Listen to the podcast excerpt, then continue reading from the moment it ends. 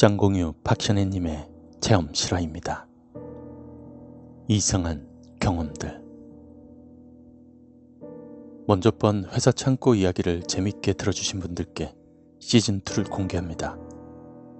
뭐 이상 야릇한 귀신 경험담이고 보통 사람들은 평생 한번 경험할까 말까한 환경구도이지만 먼저 번 말씀드렸듯이 제겐 이상하게 환장할 만한 경험들이 종종 발생하곤 합니다. 뭐 전보러 가거나 그런 것들 해보면 어, 저희 모친이 미신 같은 것에 많은 관심이 있으셔서 잘 보십니다. 저와 같이 끌려가서 보는 것이지만 그래도 어릴 적, 뭐 지금은 저도 안 봅니다만 점쟁이들이 하나같이 저를 못 보듯 합니다. 이 녀석 뭐하면 박수무당 감이네. 저보고 영체니 뭐니 해서 귀신 들기 좋다라고 하질 않나. 보기 힘든 귀신 자주 볼 거라고 하지 않나. 그렇습니다. 아주 어릴 적에 귀신 처음 목격하고는 지금까지 생활해 오며 여러 번 목격해 왔습니다. 물론 제가 억지로 봐야겠다고 맘먹어도 못 봅니다. 우연히, 정말 우연히 보게 되네요. 그것들이. 저 혼자만 목격한 것은 정말 못 믿을 거라 빼고 저 포함 다른 3자가 같이 본 것도 몇 번 있습니다. 아주 친한 불알 친구들은 늘 저보고 이런 말 하죠. 너랑 있으면 졸불기라고 졸 이상한 거 보게 된다고. 지금까지 귀신이랑 대화 시도한 것도 없고 귀신이랑 뭐 해보지도 않았고 그냥 보통 사람 귀신 보면 놀라듯이 보고 놀래서 비명 질러본 것이 다입니다. 이놈들이 사람 놀래키려고 나타나는지 아님 해코지 하려는지는 모릅니다. 다만 제 눈에 보인 게 설마 인간은 아닐 것이다 라는 느낌뿐입니다. 그리고 제 체질상 특이하게 귀신이 아주 좋아하는 체질은 맞는 것 같습니다. 옛날에 유명한 신들림 보살님이 저에게 그런 말씀을 해주신 것을 생각해보면요. 그래서 다른 사람보다 조금 더 이상한 경험을 많이 하게 되나 봅니다. 이번엔 조금 의미심장한 이야기입니다. 저번 창고 사건은 우리가 목격한 귀신은 보고 놀란 것이 다 있고 주변에서 다른 사람들이 사건 실마리를 풀어갔었던 경험이었습니다. 이번엔 그것이 저를 포함한 다른 사람들이 공통적으로 느낀 것이지만 뭔가 메시지를 주려고 했던 것 같습니다. 음, 뭐 이야기를 바로 시작하면 재미없겠죠. 그래서 한 타임 쉬어가는 의미에서 제가 지금까지 목격한 귀신 경험 사례를 몇 부에 걸쳐 조금 이야기해 보겠습니다. 기왓집 지붕 위의 소복녀 제일 처음 목격한 귀신 아주 어릴 때입니다. 그때 전 국민학교 때였고 뭐 지금은 초등학교죠. 정확히 몇 학년인지는 모르겠습니다. 박정희 대통령 서거 때였거든요. 그때 저희 집은 시골집이어서 앞마당이 훤하게 보였습니다. 일반 기와집이었죠. 본체하고 사랑채 정도 있는. 그런데 화장실이 너무 멀어 옛날부터 땐 아주 곤란해 했었죠. 특히 그 시절 그 유명한 전설의 고향을 본 날이면 백의 백은 화장실에 못 갔죠. 저희는 이남 일녀입니다. 정말 못 참으면 앞마당에서 일처리를 했죠. 하나가 망봐주고. 다음날 앞마당에서 예쁜 똥무더기가 발견될 치라면 아버님께 치도군을 당하기도 했습니다. 그때가 겨울의 초입 때였습니다. 전 여느 때와 같이 너무 어둡고 날씨도 추워 화장실이 무척 가기 싫었습니다. 큰 일도 아니고 작은 일이어서 다음날 흔적도 안 남을 거라 생각하고 앞마당에서 작은 볼일을 보던 중이었습니다. 한창을 보던 중 갑자기 뒷등골이 서늘하고 귀가 싸늘하게 느껴졌습니다. 한기가 드는지 매우 오싹했습니다. 볼일 다 보고 뒤돌아섰는데 저희 기와집 지붕 위에 분명히 달빛을 받아 뭔가가 서 있었습니다. 하얀 소복의 여인. 지금 생각에 입고 있는 옷이 치마 저고리 비슷하게 보였기에 여자라고 판단했습니다. 그런 하얀 소복의 여인이었는데 음, 상체는 분명히 보였는데 허리 아랫부분은 뿌옇게 보였습니다. 저와 눈이 마주치자 이것이 기와집은 가래를 냅다 후다닥거리며 뛰어가는 건지 날아가는 건지 휘리릭 빠른 속도로 내빼더군요. 그러더니 옆사랑 채 지붕 위로 훌쩍 뛰어오르더니 반대편으로 후딱 사라집디다. 전 10초 정도 멍하니 있다가 곧 비명을 질렀습니다. 그때 너무 겁을 먹어서 한동안 방 밖을 벗어날 수가 없었습니다. 매일 저녁에 큰일 보러 가기가 무서워서 어머니 손잡고 갔더랬죠. 그때가 제가 처음 귀신을 목격한 때였습니다. 주차장의 소년. 제가 중학교 때 일입니다. 저는 중학교 3년 동안 자전거로 통학했습니다. 어느 날 여느 때와 같이 방과 후 자전거로 학교를 나섰습니다. 같은 동네에 사는 두 명과 함께 자전거로 통학한지라 우리는 삼총사라고 불렸습니다. 역시 3년 동안 같이 다녔고요. 저희 집까지 세 군데의 버스 정류장을 거쳐야 합니다. 우리 세 명은 누가 빨리 가나 늘 경주를 합니다. 그날도 여느 때와 같이 자전거 경주를 했습니다. 제가 늘 꼴등을 하죠. 다리 힘이 약한가? 자전거가 안 좋은가? 뭐 그날은 오기가 나서 젖 먹던 힘까지 다 빼내서 무지막지하게 질주했습니다. 평시 시골 도로라 차가 그리 많지 않았습니다. 두 번째 버스 정류장을 지나던 순간 눈앞에 축구공이 또굴또굴 굴러나옵니다. 더불어 웬 꼬마이가 같이 튀어나옵니다. 순간 그 브레이크에 ABS가 없는 내 자전거는 오만상 용트림을 합니다. 뒷바퀴가 휙 돌아가더니 한 바퀴 역회전을 먹은 다음 거칠은 아스팔트 위로 내 동댕이 쳐집니다. 하씨, 졸 아픕니다. 가방은 옷에 분시되어 노트랑 교과서랑 공중부양을 받아 흩뿌려집니다. 필통이 터져서 볼펜들이 아스팔트 위를 떼굴떼굴. 난리도 아닙니다. 다행히 어디 부러진 곳은 없더군요. 꼬마애도 안 치웠고요. 멍하니 주저앉아 꼬마아이를 쳐다보니 축구공을 들고 겁먹은 표정입니다. 그때 정류장 앞에 있는 조그만 구멍가게 아주머니가 득달같이 달려오시더니 저를 향해 가진 욕설을 퍼붓더군요. 무슨 자전거를 그따구로 타냐고. 하마터면 H일 뻔했다고요. 참, 기도 안 차 소리. 저는 도로에 위험하게 공놀이 하지 못하게 하라고 주의를 주었죠. 아주머니는 들은 채도 안 하고 저만 갈구시네요. 전 흩어져 있는 저의 부속물을 챙기며 꼬마를 보았죠. 어머니 옆에 딱 서서는 겁먹은 표정이더군요. 전 다 추스르고 떠나면서 조용히 애 위험하니 도로에서 놀지 않게 해달라고 말씀드렸죠. 아주머니 적반하장이라고 마구 떠들면서 손 찍어 말 준비 태세까지 갖추더군요. 이 사건이 있은 직후 며칠이 지났습니다. 여느 때와 같이 우리 세 명은 달리기를 합니다. 두 번째 버스 정류장이 가까우자 뭔가 사람이 웅성웅성 모여 있습니다. 가까이 다가갈수록 심상치 않습니다. 사람이 많아서 통과할 수 없어 자전거를 내려 끌고 갔습니다. 군중들이 웅성거리는 소리 사이로 절규 비슷한 소리가 들려옵니다. 가까이 가보니 그 구멍가게 아주머니가 점퍼에 덮여 있는 아들내미 안고 울부짖고 있었습니다. 그 집 아들내미 외아들인데 그럼 저번에 저랑 부딪힐 뻔한 그 애였던 것 같습니다.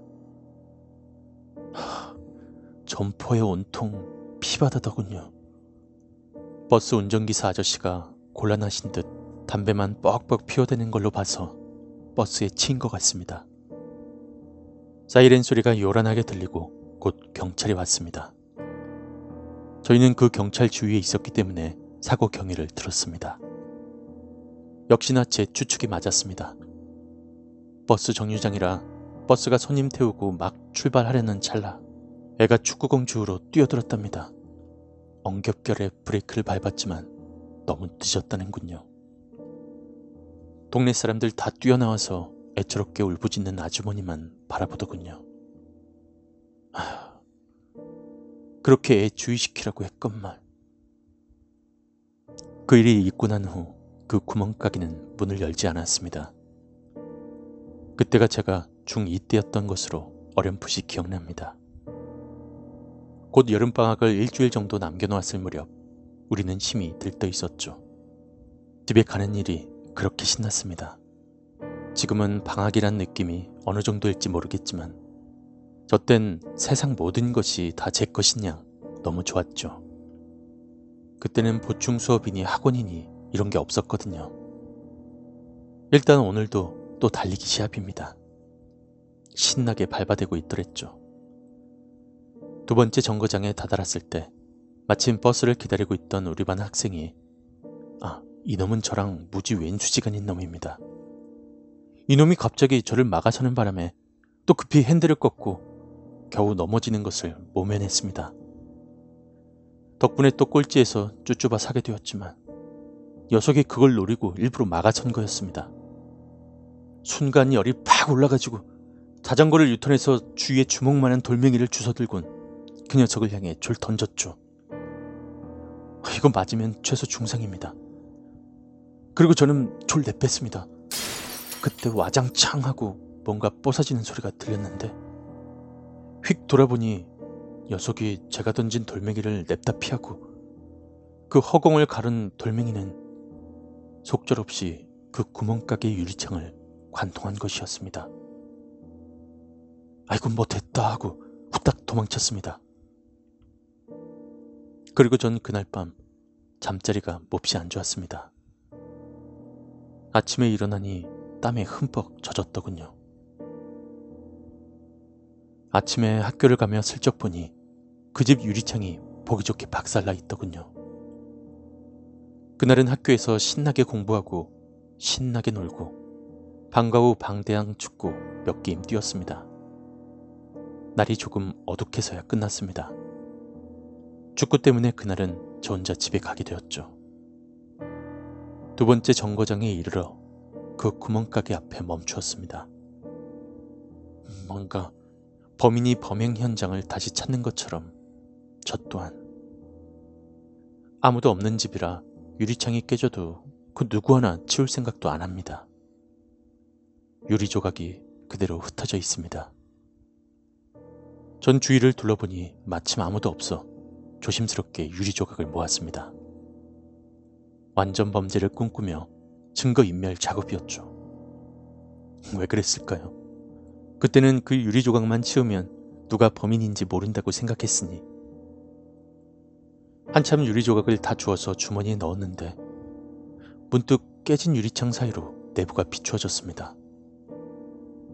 날이 벌써 어두워졌기 때문에 안엔 너무 어두워 보이지 않았습니다. 다른 거울에도 먼지가 뽀얗게 묻어 있어서 낮에도 안이 안 보입니다.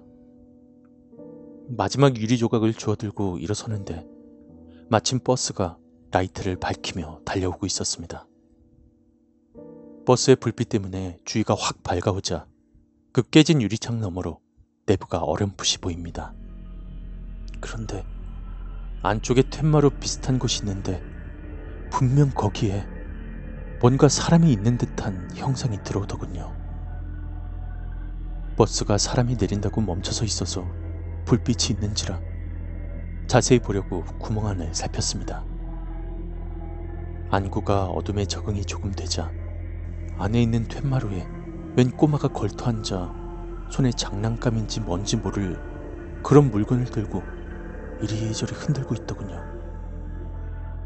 저는 누가 애 혼자 여기서 놀고 있나 이 먼지 구덩이에 좀 더 보는 순간 심장이 골로 멈추는 줄 알았습니다.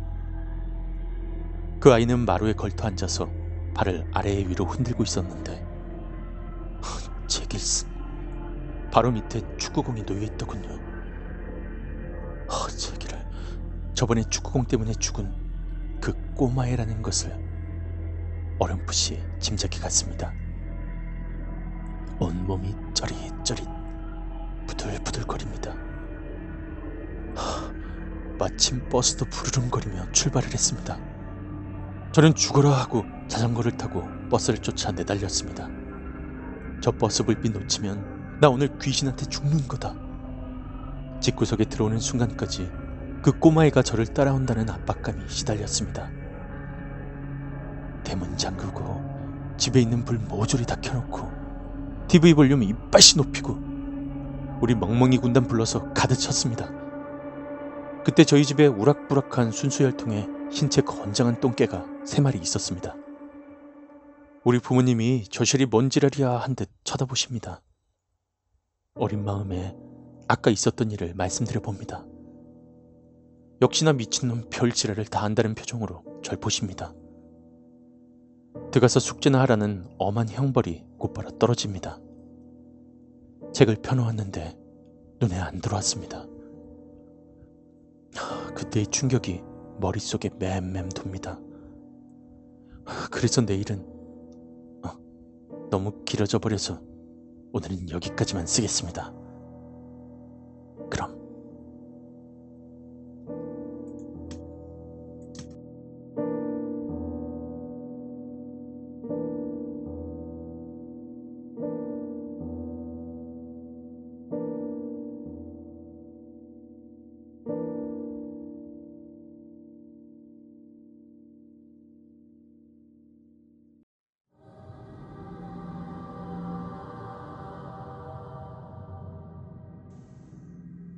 짱공유 박션혜님의 체험 실화입니다. 이상한 경험들 2부 어린 마음의 충격은 대단한 거였습니다. 아침에 등교하면서 그것을 지나칠 땐 뭔가가 저를 지켜본다는 생각에 그 오싹함을 느끼지 않을 수가 없었네요. 방학 직전이라 학생들이 너무 들떠 있었습니다. 그렇게 며칠이 지나고 드디어 내일이 방학이었습니다. 수업 진행은 안 되고 하루 종일 멍합니다. 방학이지만 기분이 안 나더군요. 종례 끝나고 애들 비명 지르고 난리도 아닙니다. 삼총사가 모여서 쑥덕 국론을 한참 했습니다. 그때 제가 그 사건 사례 이야기를 조심스럽게 꺼냈습니다. 이 두 녀석 눈이 동그래지면서 무지막지한 호기심을 보였습니다. 저는 속으로 일마들아 너희들이 직접 한 봐봐라. 그딴 호기심에 충만한 눈땡이를 굴려댈 수 있는가 말이다. 라고 생각했습니다. 이 두 녀석은 추모군과 임모군입니다. 임모군은 순진무구한 녀석이고 추모군은 약간 끼가 있는 녀석입니다. 당연히 임모군은 믿지 못한다는 표현 일색이었고 역시나 추모군은 확인 사살을 해봐야 한다는 결연찬 표정입니다. 막 그곳을 지날 때 추모군이 자전거를 딱 세우더니 그 구멍을 향해서 성큼성큼 다가가 눈동자를 박습니다. 뭐고 이거? 아무것도 없잖아. 엄마야, 뻘건 대낮에 귀신이 나오나? 깜깜한 밤에나 귀신이 나오지? 아, 재수없다. 빨리 가자. 그렇게 해서 저희 중2 여름방학은 시작되었습니다. 처음 며칠간은 계획표대로 실천하다가 이내 흐지부지. 방학한 지 후딱 일주일이 지났습니다. 평범한 토요일 오전, 전 아직 잠에 취해 있었습니다. 이리저리 뒤척거리고 있었는데 대문간에서 저를 부르는 소리가 들립니다. 안 먹어, 누구? 부수수 일어나 나가보니 추모굴입니다. 야, 네 웬일이고? 무슨 일이고? 녀석 표정이 많이 어둡습니다. 본능적으로 감이 오더군요. 와, 네 표정이 이상하대. 그게 있잖아. 방학 전에 우리한테 한 말. 그 구멍가게 귀신 이야기. 어, 그래, 와. 귀신 봤나? 어, 봤다. 와, 니도 봤나? 내 말 맞지? 추모군 왈. 그때 방학 당시 제 말을 듣고 반신반의했었고 뭐 믿을 수 없는 말이라고 생각했었고 집에 와서 신나게 놀다가 며칠 전 형님이랑 이야기 와중에 문득 그 귀신 이야기가 나오게 되었고 그때 고등학교 2학년쯤 되었던 그 형님은 못 믿겠다. 요즘 세상에 무슨 귀신이고 하며 마구 웃더랍니다. 주먹은도 그렇제 하며 맞장구 치고 있었는데 이 형님께서 그러면 우리 확인하러 가볼까? 하더랍니다. 주먹은도 오케바리 하면서 둘이 저녁에 후레쉬 하나 들고 거길 갔더랍니다. 막 도착해보니 느낌이 꺼림칙해서 희야 그만 가자 먹고 여기까지 와서 한번 확인해보고 가야지 하며 손전등으로 그 구멍 안에 비추더랍니다. 손전등 불빛으로 이리저리 비춰보던 형님이 갑자기 야야 저기 먹고 뭔가 있대 하면서 손가락으로 뭔가를 가리키길래 추모근도 호기심에 그쪽을 봤더랍니다. 고요하게 움직임이 없는 가게 내부에 단 하나의 움직이는 무언가가 눈에 들어오더랍니다. 바닥에 뭔가 스르르 움직이는 물체가 손전등으로 그 물체를 따라가며 비추니 축구공이더랍니다. 아무도 없는데 축구공이 저 혼자 스르르 움직이고 있더랍니다. 둘이 그 자리에서 얼어붙어 있는데 그 축구공이 가게 진열대 모서리 쪽에 부딪히더니 멈추더랍니다. 둘이 전전긍긍 사색이 되어 있었는데 깨진 유리 구멍에 둘이 얼굴을 쳐박고서는 손전등이 흔들흔들 형님도 무서워서 떨고 있던 중에 그때 쇼킹한 일이 벌어졌대요. 갑자기 진열대 모서리 코너 안쪽에서 조그만한 손하고 팔뚝이 쑥 튀어나오더니 축구공을 돌돌 굴려서 진열대 안쪽으로 살살 당기더랍니다. 둘이 비명을 지르고 초를 내빼는데 형이라는 작자는 동생이 어찌됐건 그냥 막 도망가더랍니다. 주모구는 죽어라 형이마 같이 가자 하면서 쫓아갔더랍니다. 어떻게 집에 왔는지 생각도 안 나고 집에 오자마자 이불 보자기 뒤집어 쓰고 달달 떨었답니다. 그날 저녁 형님하고 둘이 끌어안고 잠도 못 자고 하얗게 뜬 눈으로 밤을 지샜다는군요. 주먹구는 저한테 사정 이야기를 상세히 해주었습니다. 그날 이후 추모구는 정말 그 꼬마애가 귀신이 되어 그 가게에 있다고 확실히 믿게 되었습니다. 신나야 할 방학이 왠지 모르게 씁쓸합니다. 일요일 오전 우리 순수혈통 가드 세 마리가 마구 짖어댑니다. 비록 똥개라는 좋지 못한 별명을 가지고 있지만 쥐도 개라고 막 낯선 사람이 올라치면 주인께 보고 차원에서 신나게 짖습니다. 아이고 내 똥강아지들 아이고 내 새끼 외할머님이십니다. 와 할머니 우리 형제는 너무 반가워서 난리입니다. 왜냐면 외할머니는 저희 집에 오실 때 빈손이 아닌 우리가 원하는 그 무엇을 꼭 선물로 사가시고 오시기 때문이죠. 할머니가 주신 선물은 축구공이었습니다. 저는 섬찟하게 느껴졌습니다. 그 꼬마의 축구공과 아주 똑같은 모델입니다. 아마 먼저 번에 저희 어머님과 통화하실 때 반대항 축구니 뭐니 해서 애가 축구한다고 이야기하신 것을 들었을 때 할머니께서 손자 축구한다고 축구공을 사가지고 오신 것 같았습니다. 동생이랑 신나게 축구공으로 한판 땡기고 자전거에 축구공 싣고 동네 친구들 연락망을 이용해 연락을 했습니다. 축구 한판 하자고. 그래서 오후 1시쯤 학교 운동장에 모이기로 했습니다. 저는 시간이 좀 남아서 먼저 학교로 갔죠. 방학이라 그런가 운동장이 좀 썰렁합니다만 몇 팀이 벌써 한 게임 하고 있었습니다. 저는 제 축구공으로 열심히 벽치기를 해댔습니다. 그때 시합 중이던 팀에서 공볼이 저한테 날아오더군요. 공중으로 걷어낸 볼 말입니다. 저는 무심결에 그 축구공을 걷어차려고 하다가 보니까 어? 제 축구공이랑 같은 모델이더군요. 그러니까 이게 그 꼬마의 축구공과도 같다는 이야기죠. 이 축구공의 모델이 좀 귀한 거여서 좀처럼 보기 힘들거든요. 특히 제가 이 중학교에서 축구공을 수없이 봐왔지만 이 모델은 처음이었습니다. 모델이 좀 특이합니다. 흰색 오각형에 검은색 오각형이 들어가 있는데 내면의 중심은 특히 파란색 오각형이 들어가 있어서 눈에 팍 띄는 모델이거든요.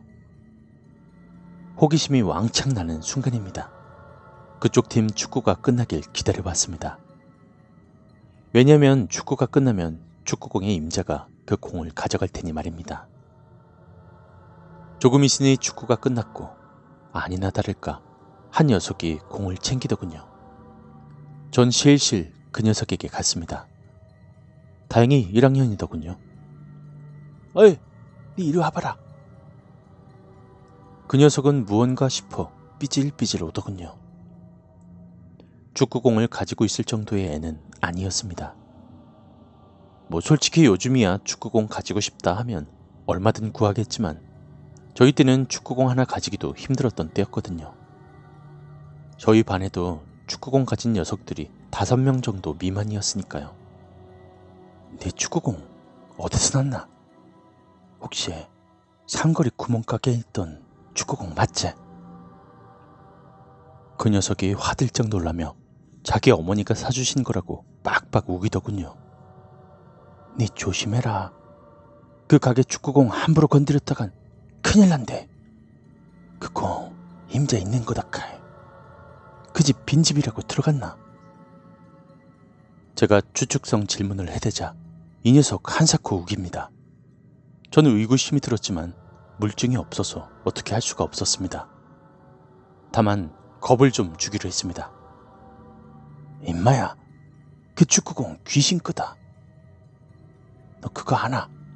그 집에 꼬마 하나가 있었는데 그 축구공 때문에 죽은 거다 카이. 그런 축구공 갖고 놀지 마라. 귀신 찾아간다. 저 또한 무심결에 말해버렸습니다만 그 파장이 얼마나 큰 건지 저도 미처 예상하지 못했습니다. 그렇게 그 녀석을 보내고 혼자 놀다가 시간이 되어 애들이 하나둘 모여 오후 늦게까지 신나게 놀았습니다. 마침 우리 팀에 축구공 가진 게 저뿐이었으므로 애들이 시간 날 때마다 연락할 테니 축구하자고 했습니다. 저는 오케바리 하고 집으로 돌아왔죠. 며칠 뒤에 또 친구들이 연락 와서 한 게임 하러 갔습니다. 벌써 애들끼리 놀고 있었습니다. 어라? 헌데 축구공이 있었습니다. 더욱 놀라운 것은 제 거랑 같은 모델. 어, 정말 이 축구공 너무 눈에 많이 보입니다. 임마들아, 너희들 그 축구공 어디서 났노? 아, 이거 저기 철봉대 있는 운동장 구석에 글러다니더만. 저 대충 짐작이 팍 가지만 어떻게 못 해봤습니다. 이건 뭐 먼저 주순 사람이 임자이던 시절이니까요. 그날은 축구에 집중을 못했습니다. 축구 끝나고 집에 돌아갈 때쯤 그 축구공 주순 녀석에게 찾아갔습니다. 그러니까 그 축구공이 그 축구공이라고 저는 믿어 의심치 않았습니다. 저번에 그 공을 가진 1학년 녀석이 버린 것이라고 무조건 생각이 들었습니다. 또한 그 1학년 녀석이 그 구멍가게에서 축구공을 빼앗음이 분명했습니다. 전 대충적인 사실을 그 녀석에게 이야기해 주었죠. 뭐 다른 반 학생이지만 워낙 좁은 시골 학교라 알 건 다 아는 것인지라. 뭐 그런데 그 녀석은 별 미친 소리 다 한다는 표정으로 축구공을 들고 가버리더군요. 그렇게 방학은 정처 없이 흘러갔습니다. 부모님께 영어 성적 올리라는 특명도 떨어져 있어서 방콕 생활을 유지하고 있었습니다. 그때 제 이름을 부르는 소리. 나가보니 박모군이더군요. 먼저 번에 그 축구공 준 녀석 말이죠. 전 나름대로 올 것이 왔다라는 생각을 해보았습니다. 녀석의 이야기인 즉슨 제 말을 듣고 기분이 몹시 좋지 않았다. 그래서 축구공을 집에 퇴마루 안쪽에 넣어 놓았다. 하루는 저녁에 잠을 자는데 축구공이 탁탁 튀는 소리가 들렸다. 나가보니 퇴마루 안쪽에 넣어 놓았던 그 축구공이 마당 쪽으로 나와 있더라. 흠칫해서 다시 축구공을 제자리에 넣어 놓고 잠을 잤다. 다음날 일어나 보니 축구공이 대문 앞까지 굴러가 있더라. 집안 식구들에게 물어보니 아무도 축구공에 손댄 일이 없었다. 그래서 공을 들고 학교에 가서 원래 있던 곳에 버렸다. 학교에서 빈둥빈둥거리며 누가 주워가기를 바랬는데 어떤 녀석들이 학교에 놀러 와서는 주워가더라. 그리고 며칠 뒤에 학교에 다시 가보니 그 축구공이 버려진 자리에 그대로 있더라. 놀래서 지켜보니 또 다른 녀석이 축구공을 가지고 놀더니 주워가더라. 이 소리를 듣고 저는 삼총사를 집합시켰죠. 그리고 일어난 일들을 대충 정리하고는 우리가 그 축구공을 찾아서 원래 있던 자리에 갖다 놓자는 것이었습니다. 먼저 그 축구공이 진짜 그 구멍가게 축구공인지 확인차 그 구멍가게로 갔습니다. 빈집이 된 지 몇 개월째라 먼지가 자욱했습니다. 원래 깨진 유리창 조각을 누가 말끔히 제거해버려서 그런지 저 정도의 몸집을 가진 아이라면 얼마든 통과가 가능했습니다.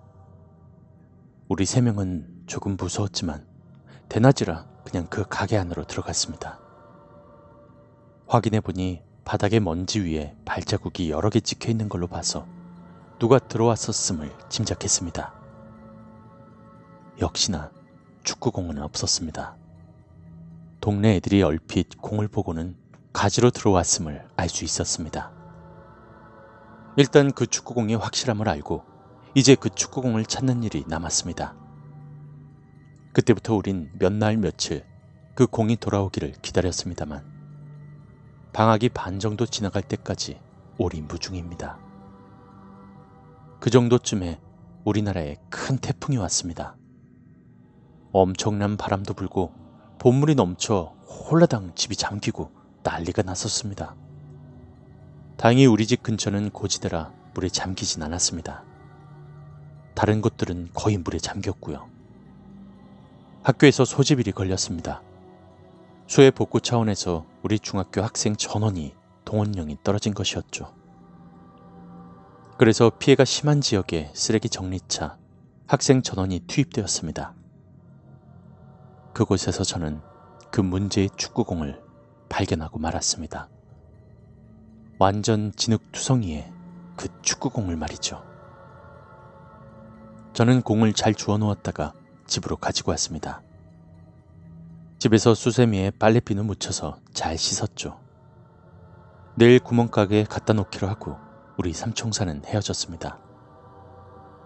다음날 그 축구공을 가져가기 위해 마당 안쪽 구석을 보았습니다. 오라, 분명히 여기 놓아두었는데 안 보입니다. 이리저리 찾아보니 아플싸 제 동생 두 녀석이 서로 축구공을 가지고 놀고 있더군요. 빼어서 들어보니 어느 게 어느 건지 헷갈립니다. 하, 어제 잘 씻어두었는데 둘 다 먼지가 덕지덕지 붙어서 어느 게 그 공인지 정말 분간이 안 되더군요. 아이고, 어디 흠집이라도 확실히 눈도장 찍어두었으면 됐는데 지금 보니까 두 개 중에 어느 것이 그 공인지 도무지 분간이 안 됩니다. 할 수 없이 친구 두 명을 불러서 보게 했는데 두 녀석도 좀처럼 감이 오지 않는다는 겁니다. 할 수 없이 가장 흡사하다고 생각하는 거 하나를 찍어서 그 구멍가게 퇴마루 안쪽에 확실히 넣어두었습니다. 혹시나 다른 애들 눈에 띌까봐 깊숙이 숨겨놓았죠. 그렇게 일을 무사히 마치고 집에 돌아왔습니다만 혹시나 공이 바뀌지 않았을까 하는 속내를 감출 수가 없었습니다. 그리고 그 공을 아주 깨끗이 씻어 제 방에 두었습니다. 그런데 그날 저녁. 다음 편에 이어서 쓰도록 하겠습니다.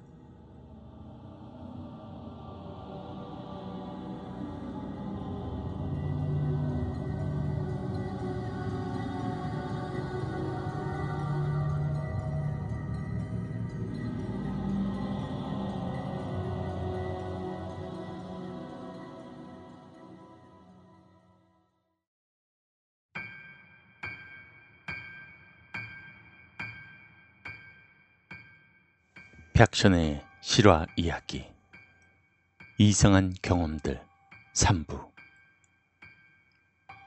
어디까지나 경험상 이야기여서 무척 무섭거나 재미있진 않습니다. 어차피 현실에서 겪는 일들이 판타지적 재미를 가지고 있을 리 만무합니다.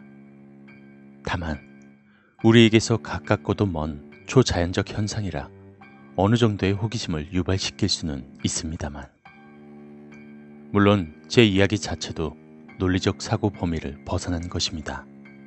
제 눈으로 보고도 못 믿겠다는 것이죠. 있다 없다 말도 안 된다는 현실적 관점보다는 이런 것도 있을 수 있구나 하는 그런 정도로만 봐주시기를. 그리고 별반 재미도 없는 이야기에 관심 가져주셔서 너무 부담감이 듭니다. 황당한 시츄에이션은 가급적 피하려고 합니다. 사실 무척 오래전 일이라 기억도 가물가물하기도 하고요. 나이 어린 중학생의 눈엔 성인이 보는 것 이상의 여러 가지 상상력이 결부되어 보입니다. 최대한 상식선에서 쓰려고 하다가 밋밋할 것 같아 그때그때 상황에 따른 약간의 소스적인 양념은 들어갑니다. 그러니 부담 없이 봐주시기를 부탁드립니다. 개구라라든지 개뻥이라든지 하실 것 같으면 차라리 글 삭제하고 올리지 않겠습니다. 이상한 쪽지 보내지 마시기를. 며칠 전 쪽지 받고 정말 후회했습니다. 지금도 그것의 존재는 증명할 길은 없습니다. TV에서나 프로그램상에서도 몇 번 시도해 보았지만 도저히 증명할 수 없습니다. 유명 퇴마사나 무당도 증명해 보일 수 없습니다. 그러나 대중적이 아닌 그 사람의 개개인은 분명 보거나 느낄 수 있습니다. 그런 존재가 많이 모이는 그런 장소를 찾아낼 수도 있다고 하더군요. 저는 퇴마사도 아니고 신들린 무당도 아니지만 저희 그런 쪽에 속한 사람이면 분명하다는 생각은 듭니다. 그런 사람들이 저를 보고 같은 부류라고 공통적으로 말해주기 때문이고 그런 말들을 저 또한 믿었었고 남들이 보지 못하는 존재를 심각하게 본 적이 있었기 때문에 삼위 일체가 적절히 혼합되어 나에게 뭔가가 있는가 보다 하고 생각했죠. 아니면 정말 우연히 그런 존재를 만날 수 있는 장소라든지 환경적인 요인이 결부되었던지요. 여튼 뭔가 본 적이 있었던 것만은 사실입니다. 그리고 조금 이상한 것은 제가 무조건 처음 목격자가 되는 것이고 저를 가까이 두고 있는 지인들 또한 그 존재를 볼 수 있었다는 것입니다. 사실 어떤 새로운 장소를 가다 보면 저는 이상하게 느낌이 찡할 때가 있습니다. 뭐야, 이곳 재수없다. 여긴 왜 이렇게 싸늘해 정도죠. 그리고 제가 그런 존재에 대해서 접촉 경험이 있기 때문에 주위 공기가 약간만 이상해도 그런 쪽으로 생각이 먼저 가기 때문에 항상 그런 존재를 생각하고 살고 있는지도 모르죠.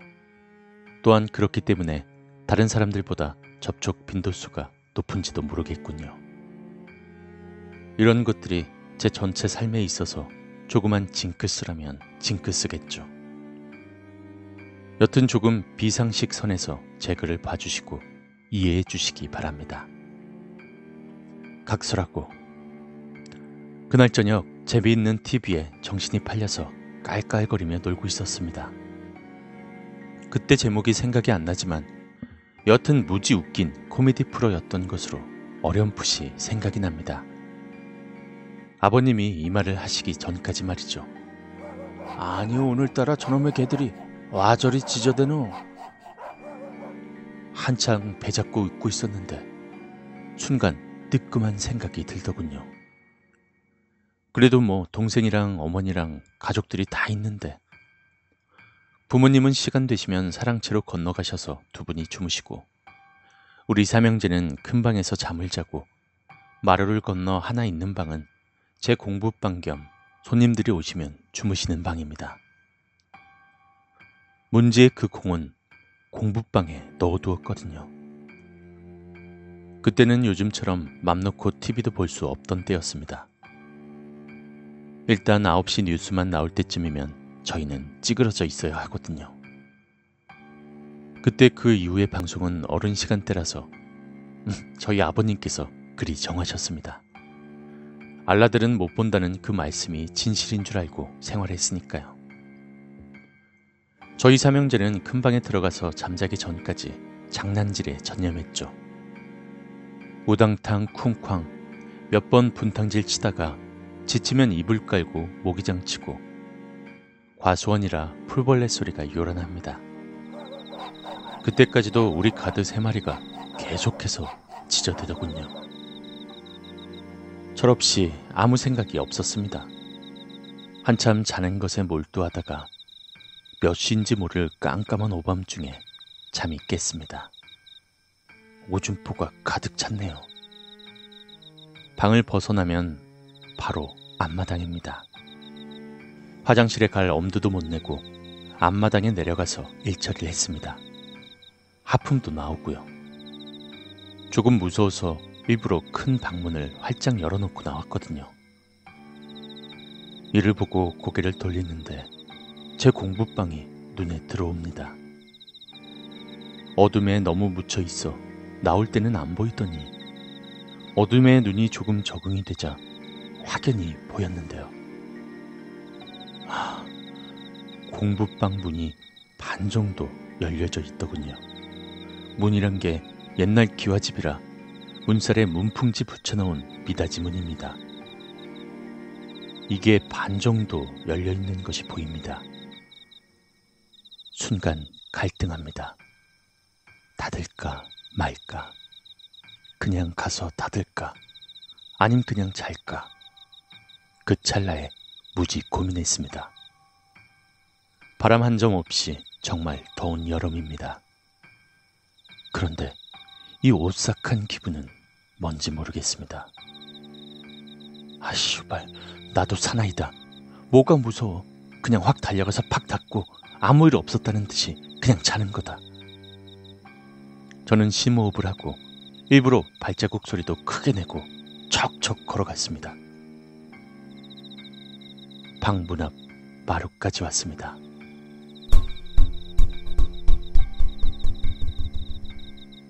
텅, 텅, 텅, 텅.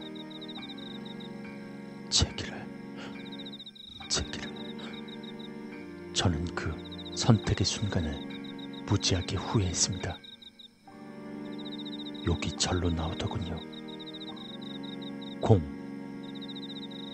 책상 위에 얹어 놓았는데 그 공이 굴러 떨어지며 방바닥을 충돌해서 통통 튀는 그 상쾌한 파열음. 저는 기절 직전까지 갔습니다.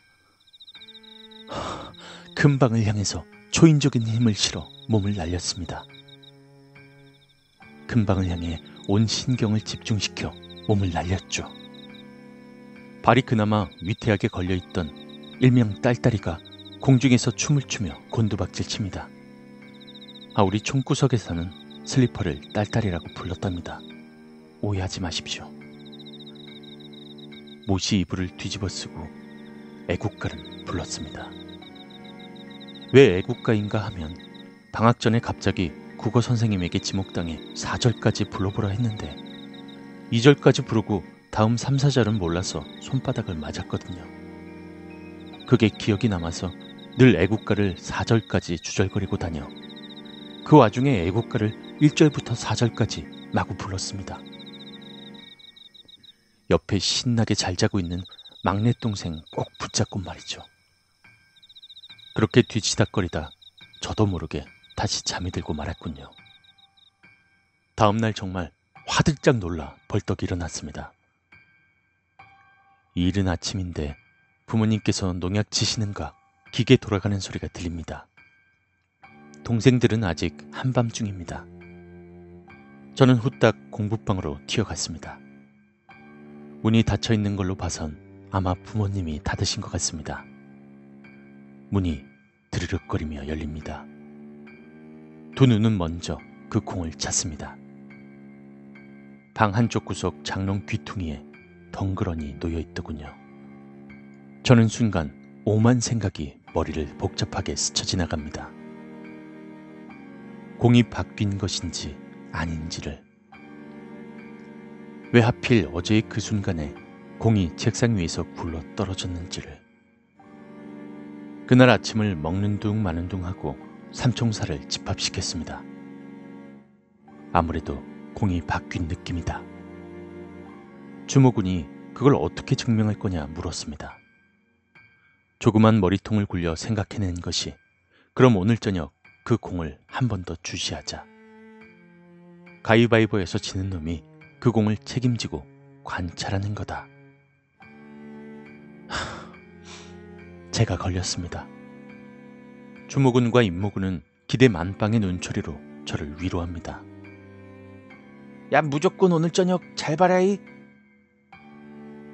그렇게 해서 그날은 구슬치기로 소일하다가 점심 때우고 오후쯤에 집에 복귀합니다. 걱정이 태산입니다. 그때 저녁을 준비하시던 어머니께서 잡일을 시키셨습니다. 똘똘아 양파 세 개만 벗겨다오. 저는 창고에서 양파를 꺼냅니다. 그때 무언가 제 두 눈을 자극하더군요. 그 순간 기발한 아이디어가 떠오릅니다. 속으로 쾌재를 불렀습니다. 양파를 담아 넣은 빨간 그물망입니다. 저는 그물망 속에 담긴 양파를 모두 쏟아내곤 그 속에 축구공을 넣었습니다. 그리고 저희 대문 앞 감나무 위에 그 그물망을 매달았습니다. 아시다시피 저희 집은 과수원이라 일부러 개를 키웁니다. 소리 방지용이죠. 대문 앞 감나무 아래에 한 놈, 과수원 가운데 오두막에 한 놈, 그리고 돼지랑 염소 있는 외양간 있는 곳에 한 놈. 이놈들 웬만하면 묶어둡니다. 이 녀석들 풀어놓으면 쥐도 새도 모르게 자손들 번식시키는 행위에 열중하기 때문에 그러니까 바로 계집 위에 올라가서 손 닿는 가지 위에 매달았죠. 그럼 오늘 저녁은 무사히 넘기겠구나 하는 단순 명료한 생각이었습니다. 그날 저녁은 왠지 꿀맛이었습니다. 그리고 저의 생각은 적중했습니다. 하루, 이틀, 사흘. 아무 일이 없었다는 것이죠. 그렇게 지루하게 지내다가 축구 한 게임 연락이 옵니다. 아니, 정확히 야구 한 게임이었죠. 다만, 혹시나 모른다고 축구공을 가져오라네요. 저는 그 그물망에 든 축구공 자체를 자전거에 묶고 학교로 출발했습니다. 역시 축구보단 야구가 재미있습니다. 세 팀이서 토너먼트 형식으로 하다 보니 시간이 많이 걸립니다. 어두컴컴해져서 이제 집에 가려고 제 자전거 쪽으로 와보니 아플싸 누가 축구공을 훔쳐갔는지 자전거에 매달아 놓았는데 사라지고 없더군요. 전 속으로 시원 섭섭했습니다. 뭐 여차하면 그 구멍가게 퇴마루 안쪽에 숨겨놓은 축구공을 다시 꺼내면 될 거란 생각이었죠. 그렇게 해서 집으로 돌아왔고 방학이 거의 끝나갈 무렵 과제를 정리한다고 머리 싸매고 있을 때였습니다. 누가 찾아왔네요. 그 녀석 일전에 그 1학년 학생입니다. 어찌해서 저희 집을 찾아왔는데 그 녀석 손에 그 축구공이 들려 있었습니다. 전 그 녀석의 말을 듣습니다. 축구공, 그 구멍가게에서 빼낸 것은 지 동생이고 저도 그때 그 구멍가게에 들어갔다. 물론 호기심에 그 가게 들여다보다가 축구공에 눈에 띈 것이죠. 그렇게 가지고 놀다가 학교에서 저와 만나서 그 사실을 듣게 되었고 겁도 나고 양심의 가책이 찔려 학교 운동장에 은근슬쩍 버렸다. 그때부터 이상한 일이 발생하더라. 그 녀석 집에 연세 많으신 할머니가 계시는데 약간의 치매기가 있으셔서 수발을 들고 계신 상태라는데 이 할머니가 뜬금없이 애 이야기를 자꾸 하시더라.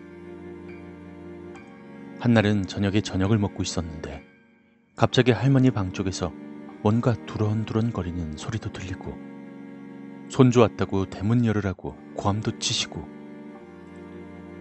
그냥 가족들은 치매 증상이라고 아무렇지 않게 여겼는데 아무래도 찝찝해서 한날은 할머니에게 그 손주 아이에 대해서 소상히 물었는데 어찌 치매 있는 할머니께서 자세히 설명을 해주시더라.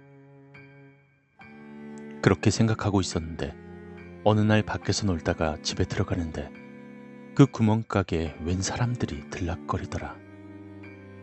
그런데 보니까 원래 그 가게 주인이더라. 그 구멍가게에 몇 번 물건 사봐서 주인 아주머니의 얼굴을 기억한다고. 그때 영정에 향 피우고 있었는데 그 사진 속의 아이가 할머니가 이야기해 주신 그 아이와 너무 흡사하다는 생각이 들고 무서워 그 공을 꼭 돌려주어야겠다는 생각에 빠져 방학 내내 그 공을 찾다가 그날 내가 야구한 날 제 자전거에 매달려 있던 공을 발견한 것이었습니다. 자신은 그 공이 그 아이의 공인 줄 알고 제 자전거에서 훔쳐 달아났다는군요. 그래서 다음날 그 공을 돌려주려고 그 가게에 갔는데 그 깨진 구멍으로 축구공을 던져 넣을 찰나 이미 안에 축구공이 있더랍니다. 너무 무섭고 놀라서 도망을 쳤다는데 어제 임무군이 공을 들고 가는 자신을 발견하곤 아, 임무군은 제가 공을 잃어버렸다는 사실을 알고 있었습니다. 혹시나 해서 저의 집을 가르쳐 주고 훔쳤다면 돌려주라고 얘기했다는군요. 여기까지 그 녀석의 이야기를 듣고 공을 돌려받았습니다. 계약하기 이틀 전 저는 찝찝해서 공을 바꾸기로 했습니다. 이 공이 그 아이의 공이라면 제 공과 바꿔야 하니까요. 구멍가게에 가보니 어라 그 구멍을 누가 신문지로 막아 놓았더군요. 자물쇠도 새 것으로 바뀐 것으로 보아하니 저는 신문지를 빼고 안으로 기어 들어갔습니다. 공은 퇴마루 위쪽에 있더군요. 제가 들고 있는 공과 살짝 바꿨습니다. 그리고 다시 기어 나오는데 허동 웬 아주머니가 제 머리털을 잡고 당깁니다. 어, 졸 아프고 전 기겁을 했습니다. 이 아주머니 인정사정 없이 머리를 잡고 흔드시는데 환장을 노르십니다. 저는 고함을 빽빽 지르고 허우적거리니 이 아주머니가 귀 싸대기까지 날리더군요. 저는 너무 억울해서 막 울었습니다. 어린 마음에 귀신 만나는 것보다 더 무섭고 기가 막혔습니다. 귀신보다 인간이 더 무섭다는 것을 그때 알았죠. 제가 막 울어대자 이 아주머니가 축구공을 확 낚아챕니다.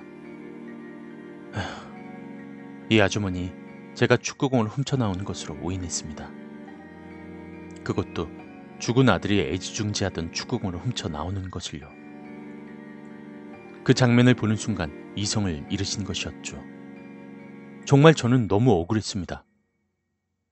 이 아주머니와 여차저차해서 조금 이야기가 통할 쯤 그동안에 일어났던 모든 일들을 풀어놓기 시작했습니다.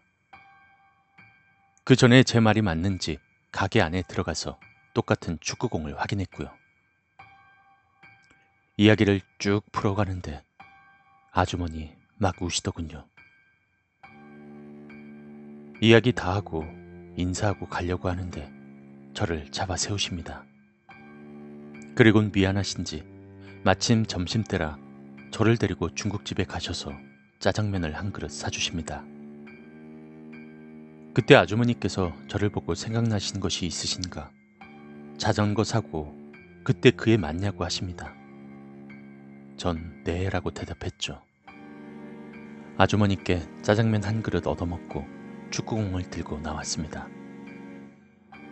집에 돌아오는 길에 동네 친구를 만났는데 제가 축구공을 들고 있으니 빌려달라고 난리네요.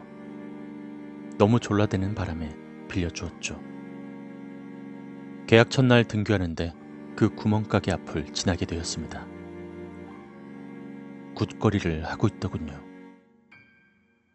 아마 제 이야기를 듣고 아들의 영혼을 달래주고 좋은 곳으로 인도하는 차원에서 며칠째 굿거리를 하는 중이랍니다. 저도 정말 잘 됐다 했죠. 그런데 굿거리 하는 상차림에 축구공이 올려져 있는 것을 보고 정말 묘한 기분이 들더군요. 그렇게 불만 많던 방학은 후딱 지나갔습니다. 계약 후 이틀째인가 막 종례 끝나고 집에 가려고 준비하는데 먼저 번 축구공 빌려간 친구가 축구공을 주고 갔습니다. 이 녀석 뭔가 이상하다는 느낌을 받았지만 전 미처 깊이 생각할 짬도 없이 집에 돌아왔죠.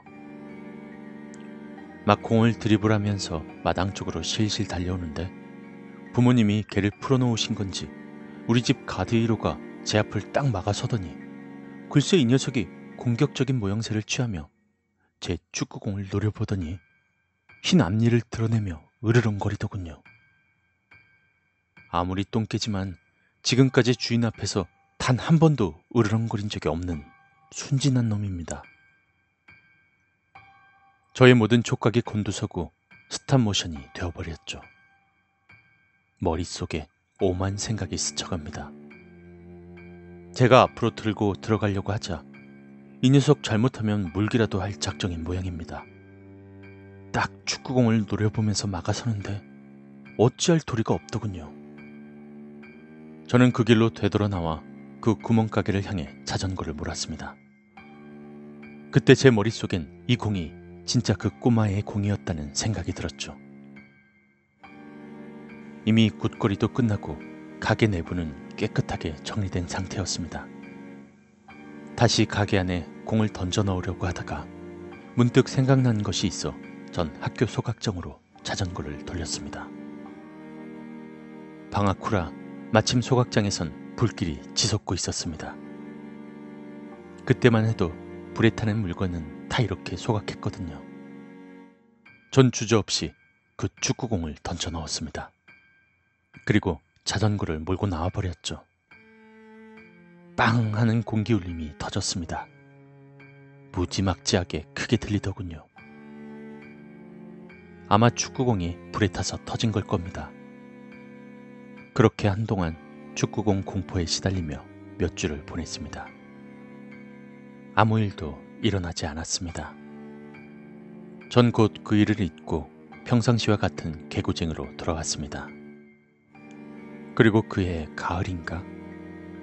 외할머니가 오셨는데 문득 축구공 이야기를 하시길래 잊어버려서 정말 죄송하다고 말씀드렸죠. 이렇게 해서 주차장의 소년편을 마칩니다.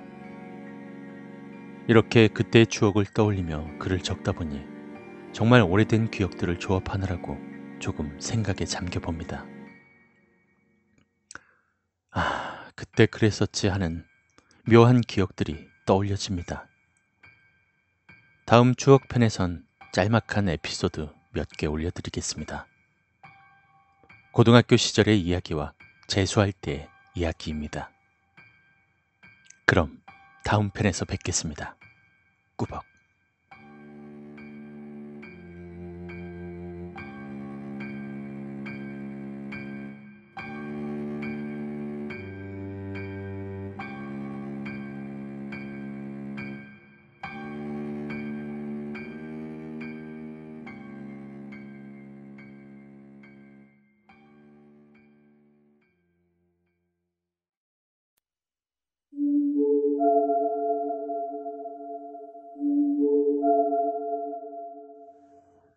짱공유 벽션애님의 체험 실화입니다. 이상한 경험들.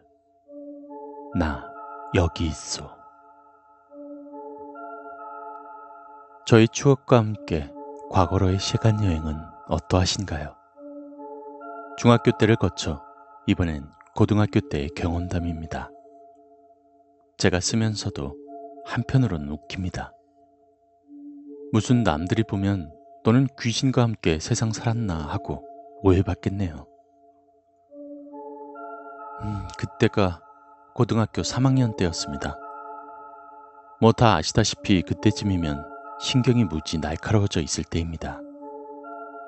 저도 고3이란 무거운 짐을 지고 부모님의 바램과 여러 가지 복합적인 문제로 말미암아 정신적 공황을 겪고 있을 때입니다. 저녁 늦은 시간까지 자율학습을 마치자마자 도서관으로 직행, 4시간 정도 수면에 새벽 등교. 이 1년이 너무 길게 느껴지던 때였습니다. 바야흐로 여름의 문턱에 들어선 7월 달입니다. 저희 고등학교는 야산을 끼고 있답니다. 특히 운동장은 야산을 깎아 만든 거라 천연의 요새와 같은 그런 곳이었습니다. 운동장은 담장이 없죠. 바로 올라가면 산이랍니다. 여름철이라 날 저무는 시간이 점점 늘어가고 있을 때였습니다. 그날도 오전을 넘어 도시락을 까먹고 오후로 접어들었습니다. 처음에 가는 비가 졸졸 내리더니 곧 번개를 동반한 폭우로 돌변했습니다. 그때가 제 생각에 교련 수업이 있었던 걸로 생각됩니다. 그래서 실내 수업으로 대체가 되었죠. 사실 3학년 학생들은 교련과 체육이 수업에 편제되어 있어도 하지 않는 것이 태반입니다. 가끔 체력 단련 차원에서 축구나 구기 종목을 하기도 하지만 먹구름이 잔뜩 끼어서 하늘이 시커멓게 되었고 간혹 번쩍이는 섬광과 함께 뇌성이 울렸죠. 저는 3학년 일반으로 3층입니다. 제 자리가 창가 자리라 고개만 돌리면 학교 운동장이 가시권 내로 잘 들어옵니다. 건물보다 운동장이 더 고지대라 2층 정도 높이의 운동장이 있답니다. 전 3층이니 운동장 전체를 잘 볼 수 있었죠. 교련 선생님은 자율학습을 시켜놓고 독서를 하고 계셨습니다. 애들은 저마다 공부한다고 숨소리만 휙휙 나고 있었고요. 저는 몸이 찌뿌둥해서 기지개를 한번 켜고 잠시 비구경에 빠져봅니다.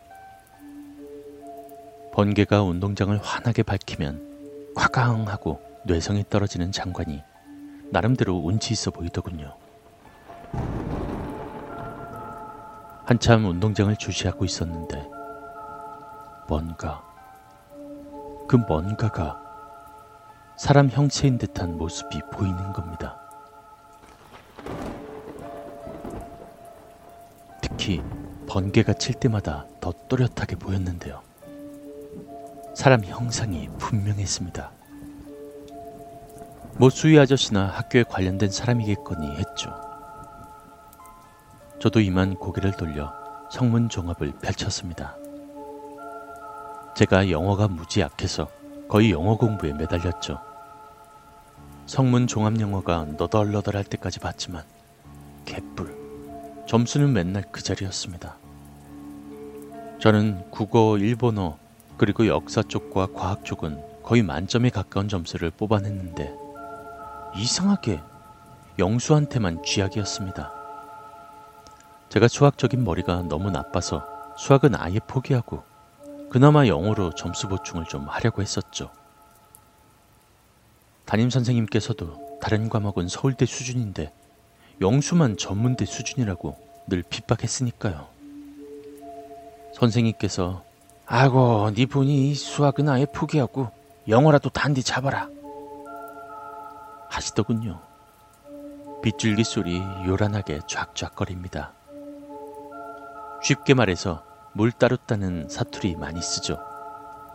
정말 물 따르듯이 비가 퍼부어댑니다. 소리도 시원하게 정말 비 많이 오네 하며 고개를 돌렸는데 어라 아까 본 그 사람이 또 보이는 겁니다. 솔직히 조금 이상한 게 아까 거의 10분 정도에 보았던 그 위치 그대로 그 모습 그대로 서 있는 겁니다. 저 사람 저기서 뭐하노? 하는 의구심이 팍 듭니다. 다른 사람은 공부에 열중하느라 정신이 없어들 하네요. 교련 선생님도 독서 삼매경에 빠져서 정신이 없었고요. 어라 하면서 자세히 보고 있었는데 운동장 100m 트랙이 끝나는 지점 분명 사람이 서 있는 겁니다. 거의 차려 자세를 유지한 채 저희 건물 쪽을 바라보고 있었습니다. 제 교실과는 거리가 거의 150m 정도라 사람이 손가락 크기 정도로 보였지만 번개가 번쩍일 때마다 더 뚜렷이 보입니다. 혹시 사람 비슷한 무언가가 서 있는가도 의심해 봤지만 팔다리 확실히 보입니다. 전 그냥 어라 하고 고개를 갸우뚱하다가 무시하고 계속 공부합니다. 수업이 거의 끝나갈 때쯤 혹시나 해서 한 번 더 보았습니다. 어라, 똑같은 위치, 똑같은 모습으로 분명히 서 있습니다. 이젠 서서히 환장할 지경이 되어갑니다. 얼마 있지 않아 종이 울렸고 휴식 시간이 되어갑니다. 애들 욱적욱적거리죠. 전 주위에 앉아있던 애들에게 사람이 저기 50분이나 서 있다고 말했습니다. 어디? 어디? 아저씨 저기 100m 끝나는 오른쪽 모서리 저기 계속 서 있다. 창가에 앉아있던 애들이 제 말에 우르르 창가로 몰려들었습니다. 한 1분 정도 주시했나요? 없습니다. 종치기 5분 전까지 제가 확인해 보았는데 곳에 없어져 버렸네요. 애들은 애 묻고 라고 하며 궁시렁거립니다. 아니다. 내 분명 봤다니까. 아 분명 있었다니까. 아 이상하다. 분명히 있었는데. 저는 증명할 길이 없어서 흐지부지. 그 일이 있은 후 며칠이 지났죠. 그날도 늦은 저녁까지 자학이 계속되었고 9시쯤 되자 애들이 우르르 일어나선 거의 대부분 집으로 돌아갔습니다. 좀 거시기한 사람은 즉 공부를 덜 끝냈거나 왠지 집이나 독서실에 가기 싫거나 그냥 좀더 개기다 가려는 사람만 남게 되죠. 그날은 왠지 의자에 너무 일어나기 싫어서 저는 조금만 더 공부하다 가기로 했습니다. 모두 4명이 남았습니다. 남아있는 4명의 의도는 명확할 정도로 분명했죠. 한 놈은 우리 반에서 2등 하는 놈, 요 놈은 책 좀 더 보다 가겠죠. 한 놈은 무협지 읽는 놈, 한 놈은 담배 한 대 피고 놀다 가려고 하는 놈, 그리고 저, 이렇게 4명입니다. 선생님들도 다 퇴근하고 9시 30분 정도가 되었습니다. 뭔가 냄새가 솔솔 나서 돌아보니 가장 뒷자리에서 이 녀석 그대로 담배 물고 동그랑땡 만들고 있습니다. 별명이 개건달. 우리 반 최고의 농땡이. 이 녀석이 저를 쓱 째려보더니 어, 니도 한 대 할래? 라고 합니다. 그 말이 떨어지기가 무섭게 넘버 투가 내도 한 대 줘봐라 라고 합니다. 우리 그쪽으로 시선이 쏠렸습니다. 심지어 무협지를 보고 있던 그 녀석까지 황당한 표정으로 걔 건달놈도 놀라는 표정으로 우와 니도 담배 피나? 이 새끼 인자 보이 호박씨 졸 까스네. 하고 마구 웃습니다. 자 여기다 받아라. 무협지 놈이 언제 꺼냈는지 담배를 number two에게 던집니다. 나 부럽다. 불도 던지라. 와, 졸치사한 number two 새끼. 무협지가 먼저 지 담배에 불을 붙이고 라이터를 number two에게 던집니다. 이 씨댕들 저 빼고 다 피우고 이지랄. 이때 개 건달이 제 어깨를 꾹꾹 찌릅니다. 너는 먹고 진 개기나. 이 쉐리 제 입에 담배를 하나 꾹 물립니다. 네 담배 안 피제? 이때 다 하고 배우라칼 해 죽이는 거 아이가?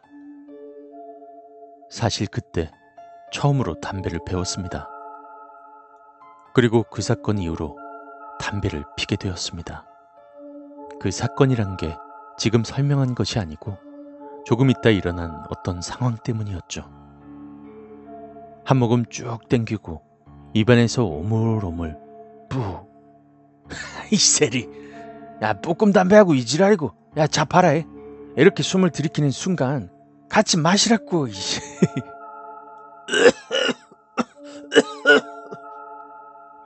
저는 가슴에 연기가 처음으로 들어차자 마구 기침을 해댔습니다. 이 새끼. 개건달놈이 웃기다고 박장대소합니다. 저는 천천히 한 모금 한 모금 담배를 음미하며 창밖을 봅니다. 학교 가로등 불빛이 환하게 빛나고 있습니다. 어라? 저기 먹고 저 사람 아이가? 제가 손으로 창밖을 가리치며 말했죠. 넘버 투랑 개 건달이 쳐다보았습니다. 어라? 저 새끼 저기서 뭐하노? 분명 학교 운동장을 올라가는 계단 제일 위쪽에 웬 판초이도 아니고 여튼 헐렁한 장포장 같은 옷을 입은 사람이 이쪽을 향해 가만히 서 있는 겁니다. 가만히 있던 무협지도 창 쪽으로 오더니 그 사람을 봅니다. 개건달이 갑자기 저그 사람이가 귀신이가? 하는 말에 저는 소름이 쭉 오릅니다. 우리 네 명이서 가만히 지켜보던 순간 가로등이 갑자기 한 번 깜빡이더니 뚝 꺼져버립니다. 우리 네 명은 당황하고 놀라워서 아 재수없다. 우리 그만 가자. 라는 말에 동의했죠. 넘버 투와 저는 가방을 챙기고 무협지도 어 그때 개건달놈이 화장실이나 가야겠다고 나갔습니다. 얼마 뒤 우리는 어둠을 꿰뚫는 한 줄기 비명 소리를 접하게 되었습니다. 복도로 뛰어가니 다른 반에 남아있는 애들이 고개를 내밀고 있습니다. 무슨 소리냐고. 고개를 갸우뚱하고 있는데 화장실 문이 쾅 하며 열리더니 개건달놈이 기듯이 뛰쳐나옵니다. 아이씨, 아, 아, 그 새끼 먹고 화장실 창문에 매달려 있대.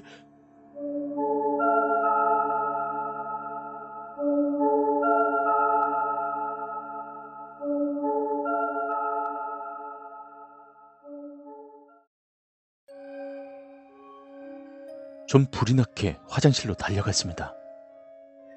제 뒤를 넘버2와 무협지가 같이 달려왔습니다. 화장실에 들어서는데 불이 꺼졌는지 시커멓게 아무것도 안 보였습니다. 스위치를 더듬어 보니 이미 켜져 있는 상태입니다. 저는 무협지 보고 라이터 달라고 해서 라이터를 켜고 그 불빛으로 창문 쪽으로 다가갔습니다. 창문을 열자 한 줄기 바람이 휙 불더니 라이터가 꺼집니다. 전 다시 켜보려고 했으나 바람이 자꾸 불어와 켜지질 않습니다. 그때 무협지가 창문 밖으로 고개를 내밀더니 여기 뭐가 있다고 하노? 아무것도 없구만. 이라고 합니다. 그때 형광등이 반짝하더니 불이 환하게 들어왔습니다. 아이씨, 저 새끼 담배 잘못 폈나? 뭐 보고 찌라리고 찌라리. 개건달은 화장실 밖에서 이쪽을 쳐다보고 있습니다. 지 말로는 화장실 들어가서 소변 보고 거울 한번 쳐다보고 손을 씻는데 뭔가 이상하더랍니다. 그래서 창문 쪽으로 고개를 돌렸는데 웬 남자가 화장실 창문에 매달려 고개를 들고 지를 노려보더랍니다. 즉, 턱걸이 할 때 철봉 위로 머리를 당겨 올렸을 때 자세이죠. 어찌나 놀랐는지 비명을 지르고 바로 뛰어나왔는데 그 다음이 저희가 본 장면이었습니다. 그때 남아있던 사람들이 저희 반은 4명, 2반, 3반, 4반, 5반을 합쳐서 3명이었죠. 우리끼리 이런저런 이야기를 해보았습니다. 개건다리 본 사람이 아까 운동장 올라가는 계단 위에서 본 사람과 똑같다고 합니다. 그래서 그 사람 처음 목격한 며칠 전 비 오던 때를 떠올리고 제가 말했습니다. 일곱 명 모두 분명히 귀신 같다는 생각을 하게 되었습니다. 그날의 이야기가 학교에 퍼진 것은 다음날 반나절 정도 뿐이었습니다. 그날 이후 종종 귀신을 봤다고 하는 사람들이 하나 둘 들어가자 학교는 온통 귀신 루머에 휩싸였습니다. 그리고 며칠 뒤 저는 독서실에서 공부하고 있었습니다. 저 때는 학교랑 집이 조금 멀어 학교 근처 독서실에서 숙식을 했습니다. 저와 비슷하게 여기서 숙식하고 공부하는 우리 반 학생이 무려 8명이나 됩니다. 그때 넘버2도 여기 있습니다. 뭐 저랑 그렇게 친한 사이는 아니었습니다. 한창 공부를 하고 있었는데 누가 어깨를 툭툭 건드립니다. 넘버 투네요. 못 열고 아, 내 중요한 문제집을 학교에 두고 왔다. 같이 갈래? 이 시간에 무슨 학교고? 내일 해라. 아, 그래도 꼭 필요하다. 아, 무슨 문제집이고? 그 있으면 내가 빌려주면 되고, 없으면 다른 사람 거 잠시 빌렸으면 될 거 아이가.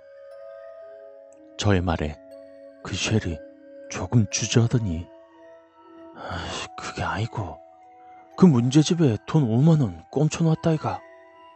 아, 지금 애들이랑 당구 한 판 하고 한잔 할라 하는데 이 돈이 필요하다 아이가. 같이 가면 너도 끼워줄게. 그날은 토요일이었습니다. 어차피 내일은 일요일이고 가끔 기본 전환도 필요한 것 같아 구미가 살짝 땡깁니다 여기 있는 우리 반 8명 중에 5명은 집으로 돌아갔고 저랑 넘버 2 그리고 나머지 한 명. 이 나머지 한 명이 먼저 당구장에 가 있는데 이 녀석이 넘버 2에게 연락한 모양입니다. 할 수 없이 저랑 넘버 2랑 학교로 갑니다. 정문이 잠겨 있네요. 수희 아저씨를 불러봅니다만 묵묵부답. 할 수 없이 담치기를 했습니다. 저희 건물이 본관 건물이라 정문이 잠겨 있습니다. 1층 화장실 창문을 통해 들어갔죠. 다른 교실 창문은 전부 잠그는데 화장실은 냄새 때문에 항상 열어놓거든요. 여하튼 우리 교실로 와서 넘버2가 책상 서랍에 있던 문제집을 꺼내 그 사이에 끼어져 있는 세정대왕님을 모셔냈습니다. 혹시나 들킬까봐 교실 불은 켜지 않았습니다. 그날은 유난히도 달빛이 맑은 날이었습니다. 문득 아무 생각 없이 운동장 쪽을 바라보았습니다.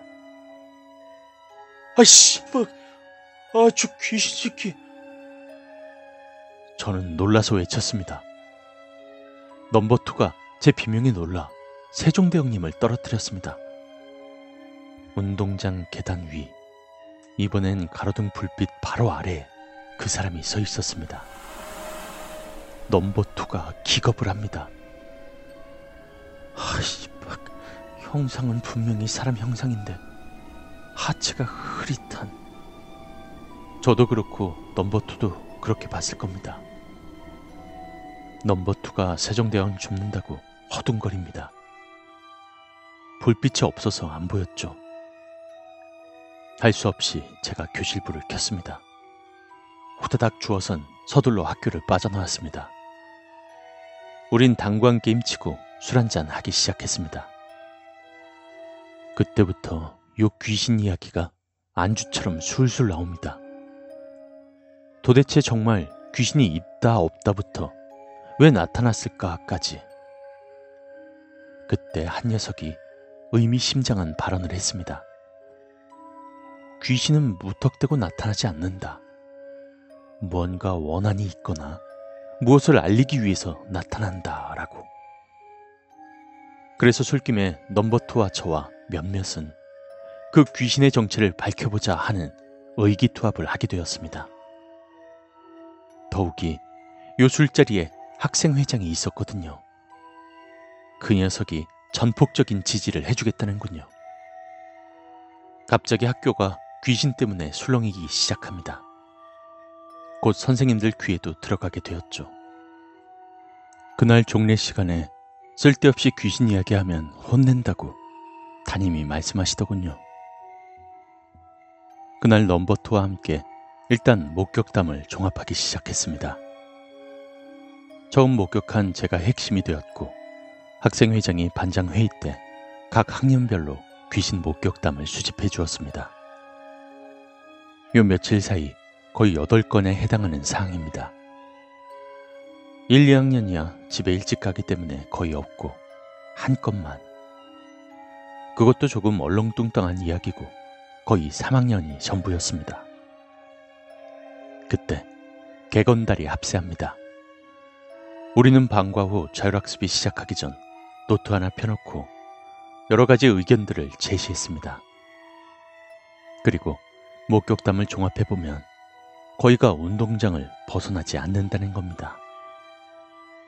개건달이 목격한 화장실에 직접 매달려 있었을 때 말고는 거의 운동장에서만 목격되었습니다. 그리고 가로등에서 목격된 사례가 세 번 제가 비 오는 날 한 번, 개건달 화장실 한 번, 넘버투랑 토요일 저녁에 돈 가지러 왔다가 역시 가로등에서 한 번, 나머지 두 개가 스탠드에서 한 번, 역시 100m 트랙에서 한 번이더군요. 요 두 개는 자율학습 시간에 떠들다 걸려 운동장에서 벌써 다 봤다는군요. 일단 이 인물이 운동장 주위에서 자꾸 보인다는 것이 무엇을 의미하는 건지 더 이상은 아무런 진전도 가지지 못한 채 마무리되었습니다. 그리고 거의 7월달이 끝나갈 무렵이었습니다. 귀신 이야기가 학교에 이제 유행처럼 떠돌고 목격 건수도 더 늘었습니다. 선생님들은 귀신 이야기만 나오면 화를 내고 입도 뻥끗 못하게 했습니다. 그동안에도 저와 넘버2는 계속 조사를 하고 있었습니다. 어느 날 점심시간대입니다. 도시락은 이미 2교시 휴식 시간에 해치워버렸던 참이라 스피커에서 흘러나오고 있던 음악을 감상하고 있었죠. 그때 음악이 뚝 끊기더니 방송이 나옵니다. 목소리가 교장 선생님 목소리입니다. 넘버2랑 귀신 씌인 놈 교장실로 튀어오랍니다. 여기서 귀신 씌인 놈은 저였습니다. 무슨 일일까 하고 교장실로 둘이서 뻘쭘하게 들어갔습니다. 교장실엔 교장 선생님과 음악 선생님, 그리고 저희 담임, 학생 회장, 이렇게 서 있었습니다.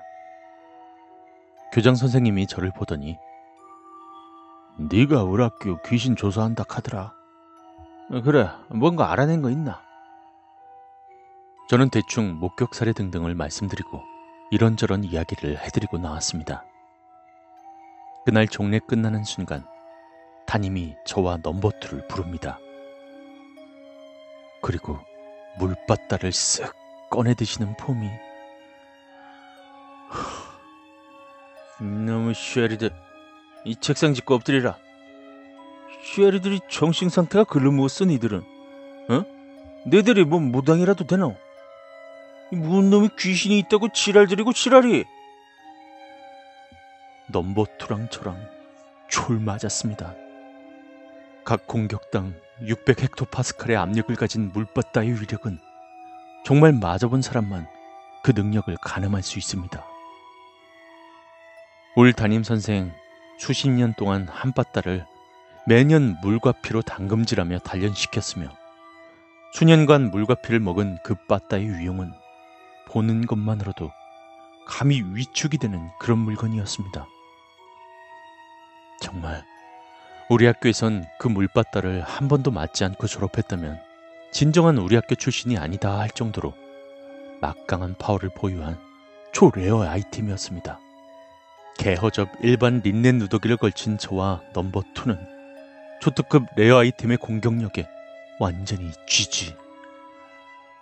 각 서른 번의 스트레이트 초필살기를 연속으로 맞아보십시오. 입에 개거품이 절로 물립니다. 기분 개떡 같더만요. 누가 꼰질렀나, 이. 뻔하죠. 배신자. 학생회장 녀석. 우리는 기다시피 엉덩이를 주무르며 학생회장을 찾아 멱살을 움켜쥐고는 오늘 너 죽고 나 죽자 했죠. 이 녀석 눈을 동그랗게 뜨더니 뭔 일인가 했죠. 야, 이쉐일이야. 아, 네가 꼰지르는 바람에 우리 담임한테 초특급 레어 아이템으로 공격받았다 이가. 그러자 학생회장의 말은 그것은 자신과는 전혀 무관한 일이었고 교장 선생님은 그것 때문에 우릴 부른 것이 아니었다고 하더군요. 내용인 즉슨 어제 저녁 음악 선생님으로부터 시작되었습니다. 그때까지 애들의 귀신 이야기는 웃기는 학교 생활 에피소드 정도로 치부하고 있었는데요. 그날은 시험 문제를 만드느라 늦은 줄도 모르고 계속 음악실에 계셨죠. 물론 여선생님이십니다. 그때 수희 아저씨가 방문했습니다. 수희 아저씨는 너무 늦었다며 퇴근하시라고 말씀하셨고 그때 음악 선생님이 시계를 보고 아 늦었네요 하며 음악실을 정리하고 창문 커튼을 치려고 하는 순간 어두운 가로등 불빛 아래 뭔가 움직이는 게 보이더랍니다.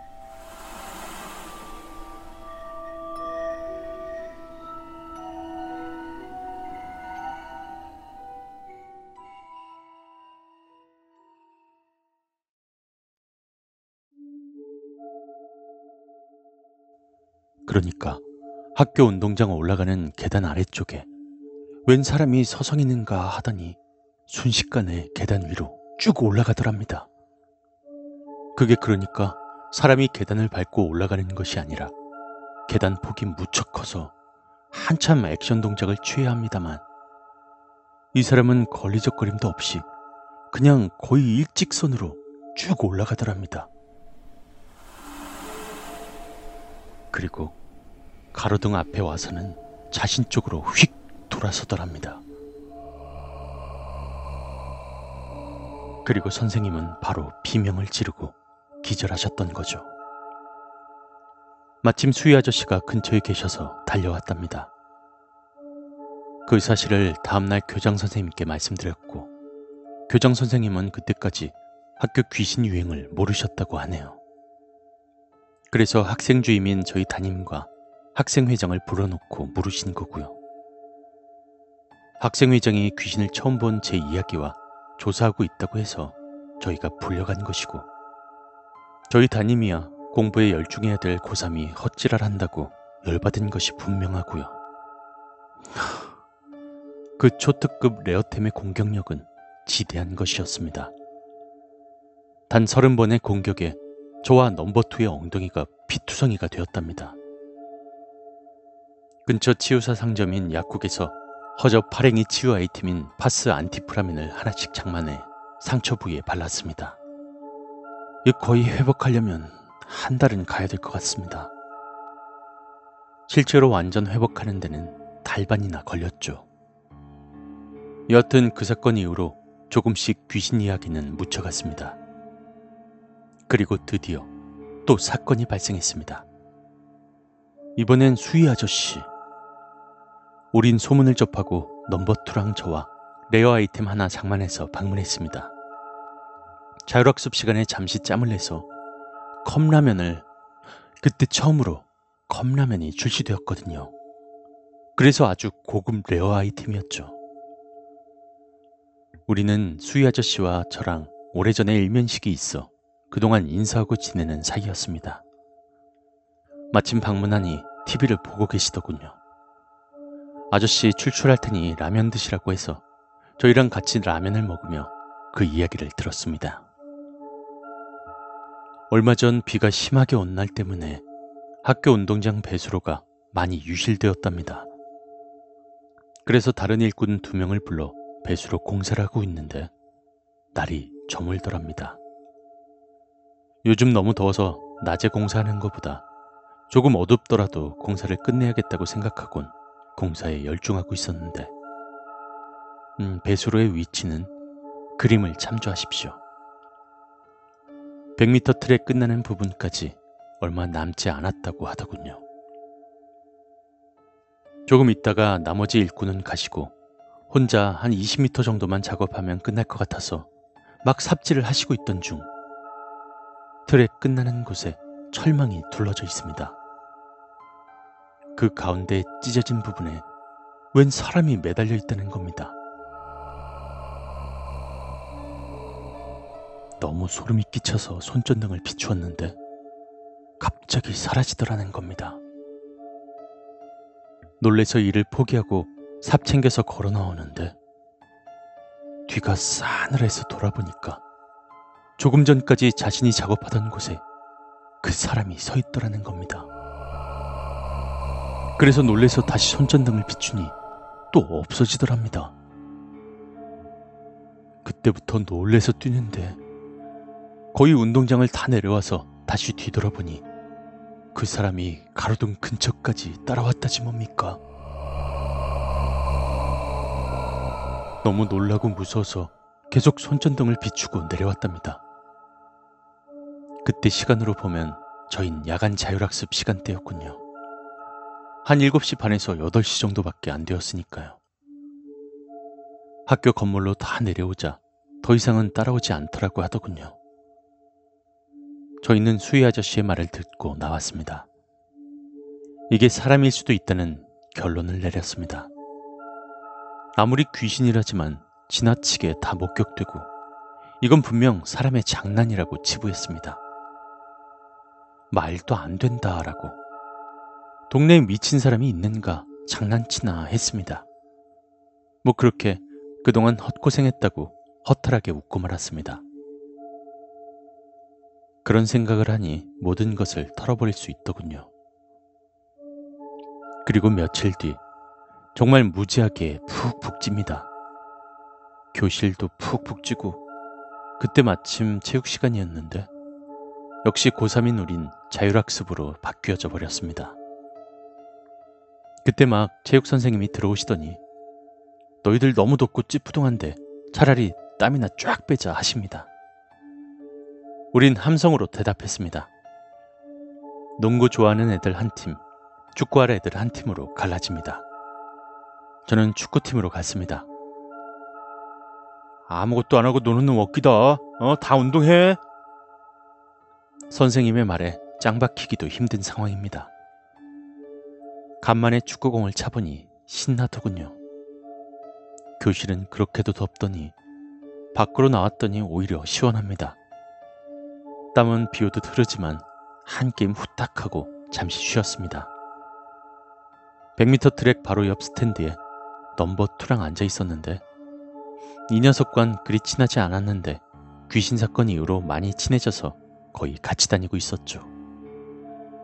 그때 개건달 놈이 슬슬 접근합니다. 이 쉐리 우리 쪽으로 슬슬 오더니 바지 속에서 종이로 돌돌만 무언가를 꺼냈습니다. 담배를 종이로 돌돌 말아서 바지춤에 끼워 넣었네요. 야, 마침 세 개 있다. 한 꼬라지 땡기러 가자. number two는 입맛을 쩍쩍 다셨습니다. 저야 담배 핀 지 얼마 안 돼서 그리 흥미가 없었습니다. 그래도 의리로 가봅니다. 어디로 가냐면 100m 트랙이 끝나는 곳에 철망을 둘러 쳐놨는데 사람이 통과할 정도로 찢어진 곳이 하나 있습니다. 눈치를 살살 보다가 우리 세 명은 그곳으로 기어 들어갔죠. 운동장 뒤편은 그야말로 야산입니다. 인적도 거의 없죠. 우린 좀 더 깊숙이 들어갔습니다. 풀숲을 헤치고 나가니 마침 조그만 공간이 나오더군요. 담배 한 대씩 입에 물고 쪽쪽 빨아댔습니다. 야, 아이고 이 새끼. 아직 볶음 담배 하나. 아이고 담배 아까워. 야, 보라카이. 이렇게 싹 삼키라고. 에? 개건달이 아직 볶음 담배 하는 제게 준 담배가 너무 아까운지 난리입니다. 그때 넘버 투가 이 무슨 냄새고? 어디 쓰레기장 있나? 냄새 고약하게 나네. 넘버 투가 있는 곳으로 가니 어디선가 고약한 된장 섞는 냄새가 납니다. 아이 무슨 냄새고? 아이고 빨리 나가자. 제가 재촉했습니다. 아유 가만히 있어봐라. 오줌 한 판 가게고 나가자. 개건달이 오른쪽 풀더미 속으로 한참 가더니 바지춤을 내렸습니다. 아이 쉐리야 남자끼리 뭐 볼 거 있다고 그리 멀리 가노? 넘버2가 핀잔을 날렸습니다. 아, 아 가만히 있어봐라. 아이씨, 뭐 냄새 졸라 나네. 어? 근데 이 이게 뭐고? 어? 어? 갑자기 소변을 보려고 폼 잡던 놈이 주저앉았습니다. 넘버2랑 제가 달려갔습니다. 와, 그때 상황을 어떻게 설명해야 될까요? 먼저 보인 것이 살더미인지 짐승의 사체인지 저는 처음엔 염소 정도로 생각했는데 자세히 보니 사람입니다. 거의 다 썩어가고 있었고요. 눈에 보이는 살점인가 그곳엔 구더기가 바글바글. 정말 눈 뜨고 보는 제가 후회할 정도입니다. 냄새가 코를 진동해 댑니다. 얼굴 쪽이 풀숲에 많이 가려져 있어 사람이라 금방 못 알아봤고요. 다리 쪽인가에 장화가 신겨져 있어서 겨우 사람인 걸로 판단이 되더군요. 왜냐하면 위도시 비옷인가 팔소매 없이 그냥 둘러매는 그거니까. 군대에서 비 오면 걸치는 그 판초위 같은 거라 제일 처음엔 사람인 줄 몰랐죠. 넘버2가 선생님께 알리러 뛰쳐나갔습니다. 개건달은 거의 안색이 싹 갔고요. 저는 손으로 입과 코를 막고 겨우 냄새를 견디고 있었습니다. 막상 사체를 보니 아까 느꼈던 냄새와는 강도 자체가 다르더군요. 한참 후 체육 선생님의 다급한 고함 소리가 들렸습니다. 어느 쪽이냐고 제가 소리쳤습니다. 이쪽입니다 하고 체육 선생도 그 사체를 보더니 바로 고개를 돌리더만요. 어, 아, 다 나가, 야, 다, 다 나가. 우리는 서둘러서 그 자리를 빠져나왔습니다. 그리고 조금 후 경찰이 왔습니다. 저희 세 명은 체육 선생님과 함께 경찰에 불려갔습니다. 어떻게 발견했냐고. 저희는 대충 소변이 마려워 소변 보러 갔다가 이상한 냄새가 나서 가보니 그 사체가 있더라고 핑계를 댔습니다. 담배 피러 갔다고 얘기하면 돼지니까요. 그렇게 조금 후 온 것이 앰뷸런스가 아니었습니다. 동네 쓰레기 청소차. 사체가 너무 썩어서 앰뷸런스에 실지 못한다고 하네요. 아무리 그래도 쓰레기 청소차를 부르다니. 하얀 가운 걸친 의사들이 먼저 판자 위인가 뭔가에 사체를 수습해서 그대로 쓰레기 청소차에 실더군요. 저희 세 명은 교장실로 불려갔습니다.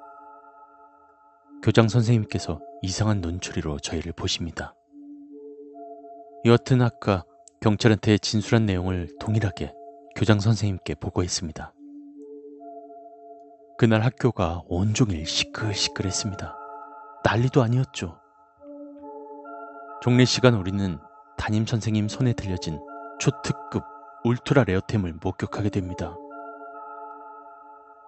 웬만해선 잘 안 꺼내놓는 고급 아이템인데 이번에도 이렇게 꺼내오신 걸 보면 제 손이 자동으로 엉덩이 쪽으로 가더군요. 일단 개건달이 불려나갔습니다. 바로 전곡을 찌르는 선생님의 일침. 니 거기 뭐하러 기대갔노? 담배 필러 기대갔지? 아닙니다. 정말이라 그냥 소병 보러 갔습니다. 뻗쳐 이 새끼야. 교실을 온통 휘젓는 울트라 레어템의 파괴력에 저와 넘버투는 식은땀을 뻘뻘 흘렸습니다. 다, 다음이 우리 차례. 개건달이 엎어져서 푸들푸들거립니다. 담임이 그런 개건달을 보고 손이 덜 풀렸는지 입맛을 쩍쩍 다십니다. 그리곤 휙 돌아서선 야, 귀신 씌인 놈이랑 number two! 저와 number two는 화들짝 발딱 일어섰습니다. 니들 많이 놀랐지? 오늘 본 건 빨리 잊어뿌라. 아이, 좋은 거 아이데. 자, 반장 종례 끝내자. 오, 저와 넘버투는 순간 눈빛이 마주쳤습니다. 그 눈빛 속엔 말로 형용할 수 없는 만감이 교차되는 기쁨과 안도감이 녹아 있었습니다. 담임이 나가자 우리 반 학생들이 저희 쪽으로 모두 몰려와 난리가 났습니다. 어우, 불쌍한 개건달 입에 개거품 물고 자빠져 있는데도 말입니다. 쓰다 남은 파랭이 아이템인 안티프라민을 살며시 건네며 이게 발라봐라. 덜 아프다. 한마디 해줍니다. 아마 담임은 개건달은 소문난 꼴통이라 분명 담배 피러 갔을 테고 저와 넘버트는 그래도 반에서 A 플러스급 범생이니까 담배는 아닐 테고 정말 소변 보러 갔다고 생각하셨을 테죠. 그 사건 이후로 정말 단 한 번도 귀신을 봤다거나 그런 일은 발생하지 않았습니다. 그리고 왜 거기서 죽음을 맞이했는지에 대한 경찰 수사 이야기도 전혀 듣지 못했습니다. 가끔씩 애들끼리 추측성 루머가 상당히 떠돌지만 다 근거 없는 이야기들 뿐이었습니다. 맞아 죽었다니 자살이니 등등. 우린 자체적으로 목격한 그 사람이 귀신이 맞다고 결론을 내었습니다. 자신의 죽음을 알리기 위해 그렇게 나타났나 보다 했습니다. 그것도 그럴 것이 지금 생각해보니 제가 목격한 것이 처음이었는데 비가 몹시도 오는 날이었죠. 그때 100m 트랙 철망 쪽이었는데 분명 비옷을 걸치고 있었다는 느낌을 받았거든요. 자신의 죽음을 알리고 이제 원한 것을 이루었으니 부디 좋은 곳으로 가셨길 기원합니다. 그렇게 해서 이 이야기는 막을 내립니다. 그때 넘버투랑 개건달이랑 인연이 되어 학교 생활 끝날 때까지도 막역지우로 지냈습니다. 그리고 제가 군대 갈 때까지도 그 우정이 변치 않았는데 제가 군대 가고 집도 이사하고 하는 바람에 모두 연락이 끊어져 근 15년 이상 보지 못했네요. 지금쯤 어떻게 지내고 있을까 너무 궁금합니다.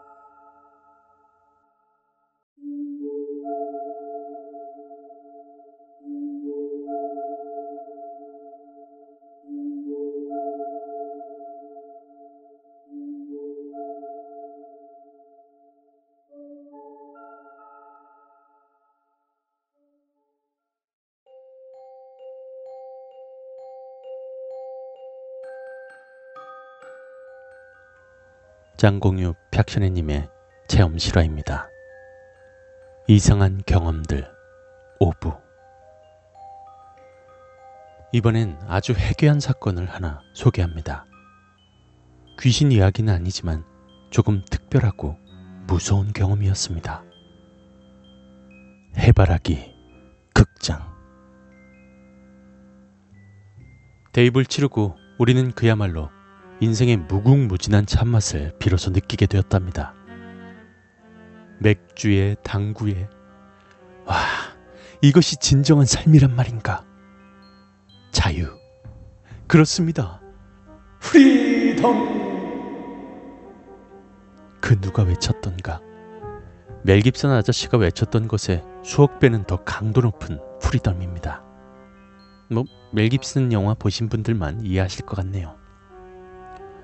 여튼 저와 넘버 2와 개건달은 매일을 당구와 술로, 뭐 총각도 아까운 듯 당구 큐대에 초크질을 해댔습니다. 그 시절 우리 고삐리의 최고의 놀이 문화가 바로 당구였습니다. 요즘처럼 PC방이 있는 것도 온라인 게임이 있는 것도 아니었습니다. 컴퓨터에 컴자도 구경 못하던 시절이었죠. 그렇게 보내다가 한 친구를 만났습니다. 아주 우연히. 이 친구는 고2 때 같은 반인데 아주 친하게 지냈던 놈이죠. 3학년 때 반이 갈리면서 좀 서먹해졌는데 그날은 우연히 저 혼자 있다가 그 녀석과 마주쳤네요. 어, 이 녀석 아주 꽃미남입니다. 이번에 미대 시험을 쳤어요. 타고난 기질이 장난이 아닌 놈이었죠. 그리고 부르주아 계열입니다. 아버지가 극장을 운영하시고 어머니가 호프집을 운영하고 계셨죠. 그것도 시내 한복판에 알토란 같은 노른자 땅에서 말이죠. 꽃미남이 술 한잔 하자고 합니다. 엄니 가게 가서 한잔 하자고. 와, 꼬신발이 땡기네요. 술? 마다할 채가 아니죠. 그것도 공짜 술인데. 저녁 노을지는 오후 6시부터 밖에 쌀쌀한 날씨를 뒤로하고 500cc 생맥을 걸쭉하니 걸치니까 와, 이 맛이 천국이로세. 들이 조금 알딸딸하게 쥐기가 오릅니다. 노가리 팍팍 까면서 마시다 보니까 시간이 좀 흘렀습니다. 아, 그만 마시고 우리 극장 가서 좀 쉬자. 요 호프집 옆 건물이 바로 극장입니다. 뭐 인류극장까지는 아니고 재개봉관이었던 것으로 기억됩니다. 극장 이름이 해바라기였던가? 그런데 윤석이 극장은 안 가고 화장실로 저를 데리고 가네요. 호, 화장실 창문치기. 아, 약간 담치기랑 유사합니다. 그 창문치기를 하니까 좁은 틈이 나오는데 그 좁은 틈으로 살살 기어 들어가더니 극장 화장실 창문이 나옵니다. 또다시 그 창문으로 기어가더니 극장 안이 나오더군요. 와, 연속이 가끔 공부하다가 짜증날 때 한 번씩 이용하던 비밀 통로랍니다. 뭐 당당히 입구로 가면 될 터인데 역시 집어릇 멍멍이 못 준다고. 아이고 극장에 들어가니까 마침 딱 영화 첫 부분이 시작하고 있었습니다. 솔직히 삼류극장이라 사람은 별로 없었습니다. 아, 아, 없는 정도가 아니고 아예 없었습니다. 그리고 그때는 9시가 마지막 프로였거든요. 음, 영화 제목이 잘 생각은 안 나는데 무지 공포 영화였으면 분명합니다. 후라이 나이트인가? 나이트메어였던가? 뭐 여하튼 심히 빨간 국물 좀 뿌리고 부엌칼 좀 휘두르고 간혹 사시미도 좀 보이고 뭐 그런 영화였습니다. 뭐 그렇게 하나둘씩 사람들이 또 들어오더니 그리 넓지 않은 극장 안엔 저와 꽃미남 그리고 연인 한 쌍, 김 빠진 총각 두 팀, 이렇게 총 여섯 명이었습니다. 연인은 앞자리, 저희가 중간자리, 총각 두 명은 조금 뒷자리. 한창 영화에 몰입해서 보고 있었습니다. 앞자리 연인 한 쌍, 온갖 허접스러운 행동을 서슴지 않고 있더군요. 어차, 요즘 세상에 남녀 칠세 부동석이거늘 어찌야 세상 말세다 했습죠. 저것들이 여기가 여관방인지 착각하나 하고 있었습니다. 영화는 중반을 향해 가고 영화 화면이 온통 피바다 분위기를 형성해 갈 때쯤 아, 제 오줌통이 다 차버렸습니다. 아까 맥주 먹은 것이 벌써 방광에 들이찼나 봅니다. 아휴, 생리 현상은 어찌 이리 빠른지. 일단 살짝쿵 일어서서 오른쪽 검은 장막을 헤치고 화장실 비상등을 확인하고 걸어 나갔습니다.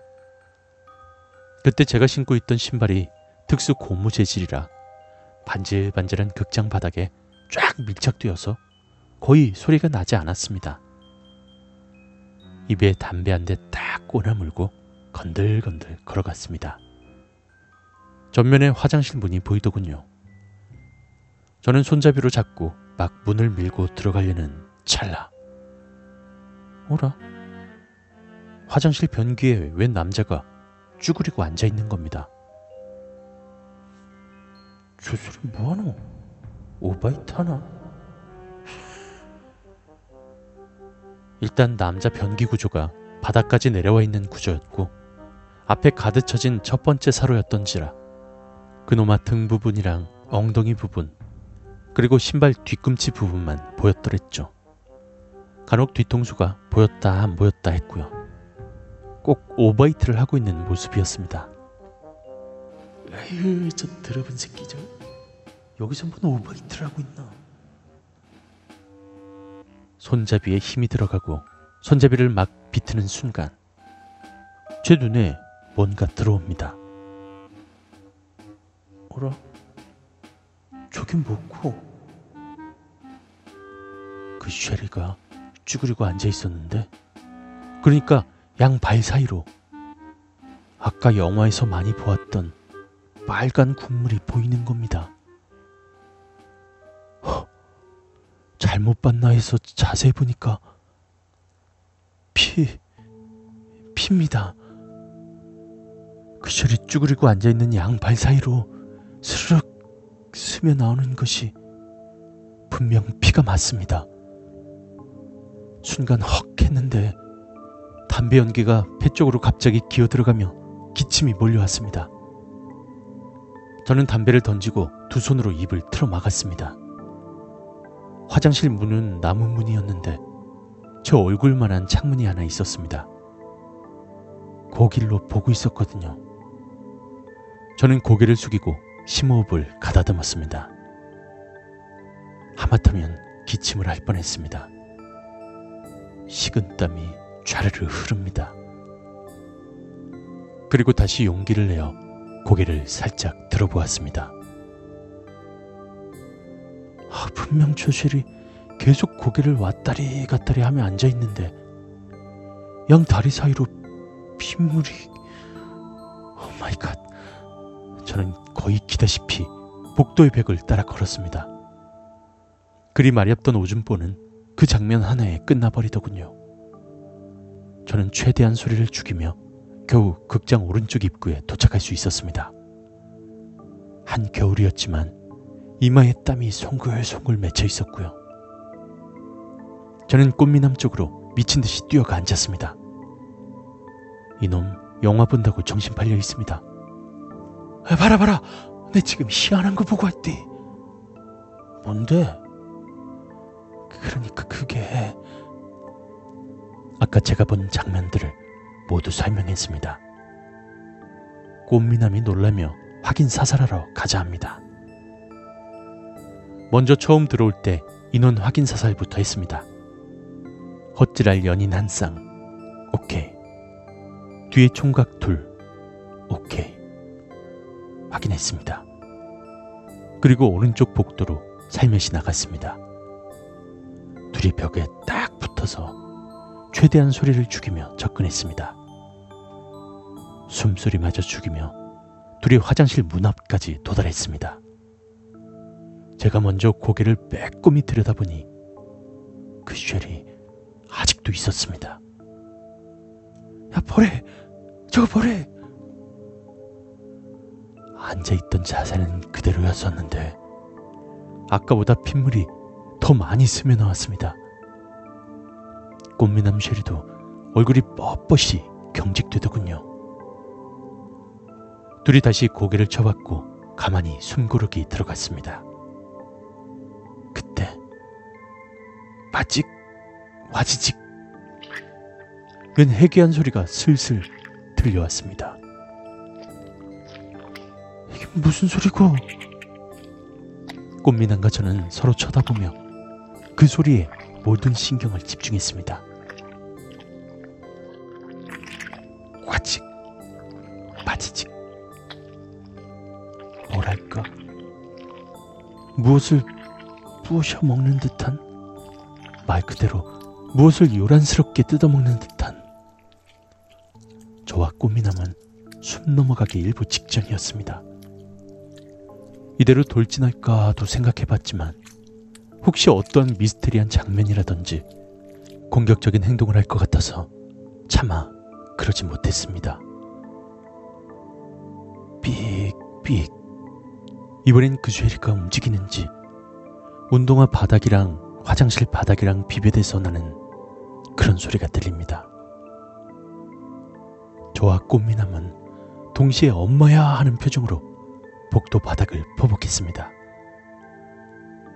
저 쉐리 영화처럼 뛰쳐나와 사시미를 휘두를 것 같은 공포심에 휘말렸습니다. 정말 그때 저와 꽃미남은 근 10m를 낮은 포복으로 기었습니다. 아마 군대에서 그렇게 기었다면 포상유각감이었겠죠. 여차 여차해서 겨우 입구까지 도착해서는 뒤도 돌아보지 않고 극장 안으로 뛰어들어갔습니다. 연인 한 쌍, 총각 두 명. 역시나 그놈은 제 3의 인물임이 확실했습니다. 도대체 화장실 변기에 대가리 쳐박고 뭔 짓을 하고 있는지 호기심이 공포감과 비례해서 밀려왔습니다. 약 10분 정도 숨고르기 들어가니 난데없이 또 오줌이 찔끔찔끔 밀려 나옵니다. 더 참다가는 오줌보가 터질 것 같습니다. 아시다시피 극장 오른쪽은 바지 전용, 왼쪽이 치마 전용입니다. 별 수 없이 치마 전용으로 갔습니다. 화장실 벽에다 실내도 할 수 없었고 극장 안에서 일을 치를 수 없는지라 치마 전용으로 가는데도 좀 무서워서 꽃미남 대동하고 갔습니다. 거기에서 시원하게 일처리를 한 후 살짝쿵 극장 입구로 갔습니다. 표받는 아저씨 꾸벅꾸벅 졸고 있더군요. 이 아저씨 꽃미남이 준장 아들내미인지 익히 아는지라 우리는 9시 프로가 몇 명이 입장했는가 확인해 보았습니다. 그땐 표 받아서 송곳 같은 곳에 푹 찔러두니까 딸랑 4장. 우린 창문치기 했으니 없을 테고 총각 두 명이랑 연인 한 쌍, 4장이네요. 그 전 프로 마칠 때까지 모아두었던 것이 16장. 그런데 아저씨 말로는 그 전 프로 끝나고 대기 시간에 화장실 청소하고 극장 안에까지 다 확인했다는군요. 그때 총각 두 명뿐이었다고 하고요. 그럼 그 화장실의 인간은 대체 뭔 놈일까? 아저씨에게 아까 화장실 이야기를 했더니 아저씨께서는 귀찮은 듯 이번 프로 끝나고 청소 아줌마 올 거랍니다. 하, 확인도 안 하시려고 하네요. 우린 그냥 나갈까 하다가 그놈의 호기심이 너무 강한지라 일단 영화가 끝날 때까지 계기자고 의견 일치를 봤습니다. 그때 총각이던 연인 중에 남자던 분명 화장실을 갈 거고 우리는 그때 따라 들어가면 된다는 결론이었습니다. 우리가 이렇게 하는 중에 영화는 거의 3분의 2가 지나고 있었습니다. 애써 졸인 마음을 다 잡으며 시간이 가기를 손꼽아 기다렸죠. 드디어 종이 울리고 영화가 끝이 났네요. 그나마 있는 사람이라곤 딸랑 여섯 명이 나왔습니다. 아니나 다를까 총각 두 명이 화장실로 가네요. 잘 됐다 싶어 쫄래쫄래 따라갔습니다. 과연 비걱하며 요란한 소음을 내며 문이 열렸습니다. 와, 아까 제가 문을 열었다면 지금 여기 없을 수도 있겠다는 생각에 식은땀이 쫘르르. 어, 피가 보이네요. 먼저 들어선 총각 두 명이 비명을 지릅니다. 이게 뭐고, 이게 뭔 일이고, 이거. 제가 허겁지겁 가득 칸막이를 돌아서자. 저와 꽃미남은 놀란 입을 다물지 못했습니다. 변기 안. 그러니까 남자 소변기 안에 왜 동그랗게 백색 자기로 만든 손바닥만한 뚜껑 아시죠? 그 위에 고양이 머리와 뒤쪽에 잘려진 꼬리, 앞다리 한 쌍, 뒷다리랑 나머지 부위는 없었습니다. 그리고 그 주변은 완전 피바다였고요. 그 고양이 머리 정말 섬뜩하더군요. 목이 뜯겨진 채로 더욱이 두 눈을 동그랗게 뜨고 있더군요. 또한 황당한 게 뭐가 핥았는지 머리털이 반질반질 뒤로 넘겨져 있었습니다. 총각 두 명과 저와 꽃미남은 완전 할 말을 잃어버렸습니다. 아까 그 인물이 뭔가 우지직 하는 소리를 냈던 게 아까 먹었던 맛있는 생맥이 그대로 넘어오는 듯한 기분. 그러면 몸통이랑 뒷다리 한 쌍. 몸통 안에 내용물은 어디 있을까요? 후, 확실히 생고양이를 그러면 다 지가 처먹었단 얘긴데 기분이 좋을 더럽습니다. 피 안 밟으려고 이리저리 뛰었네요.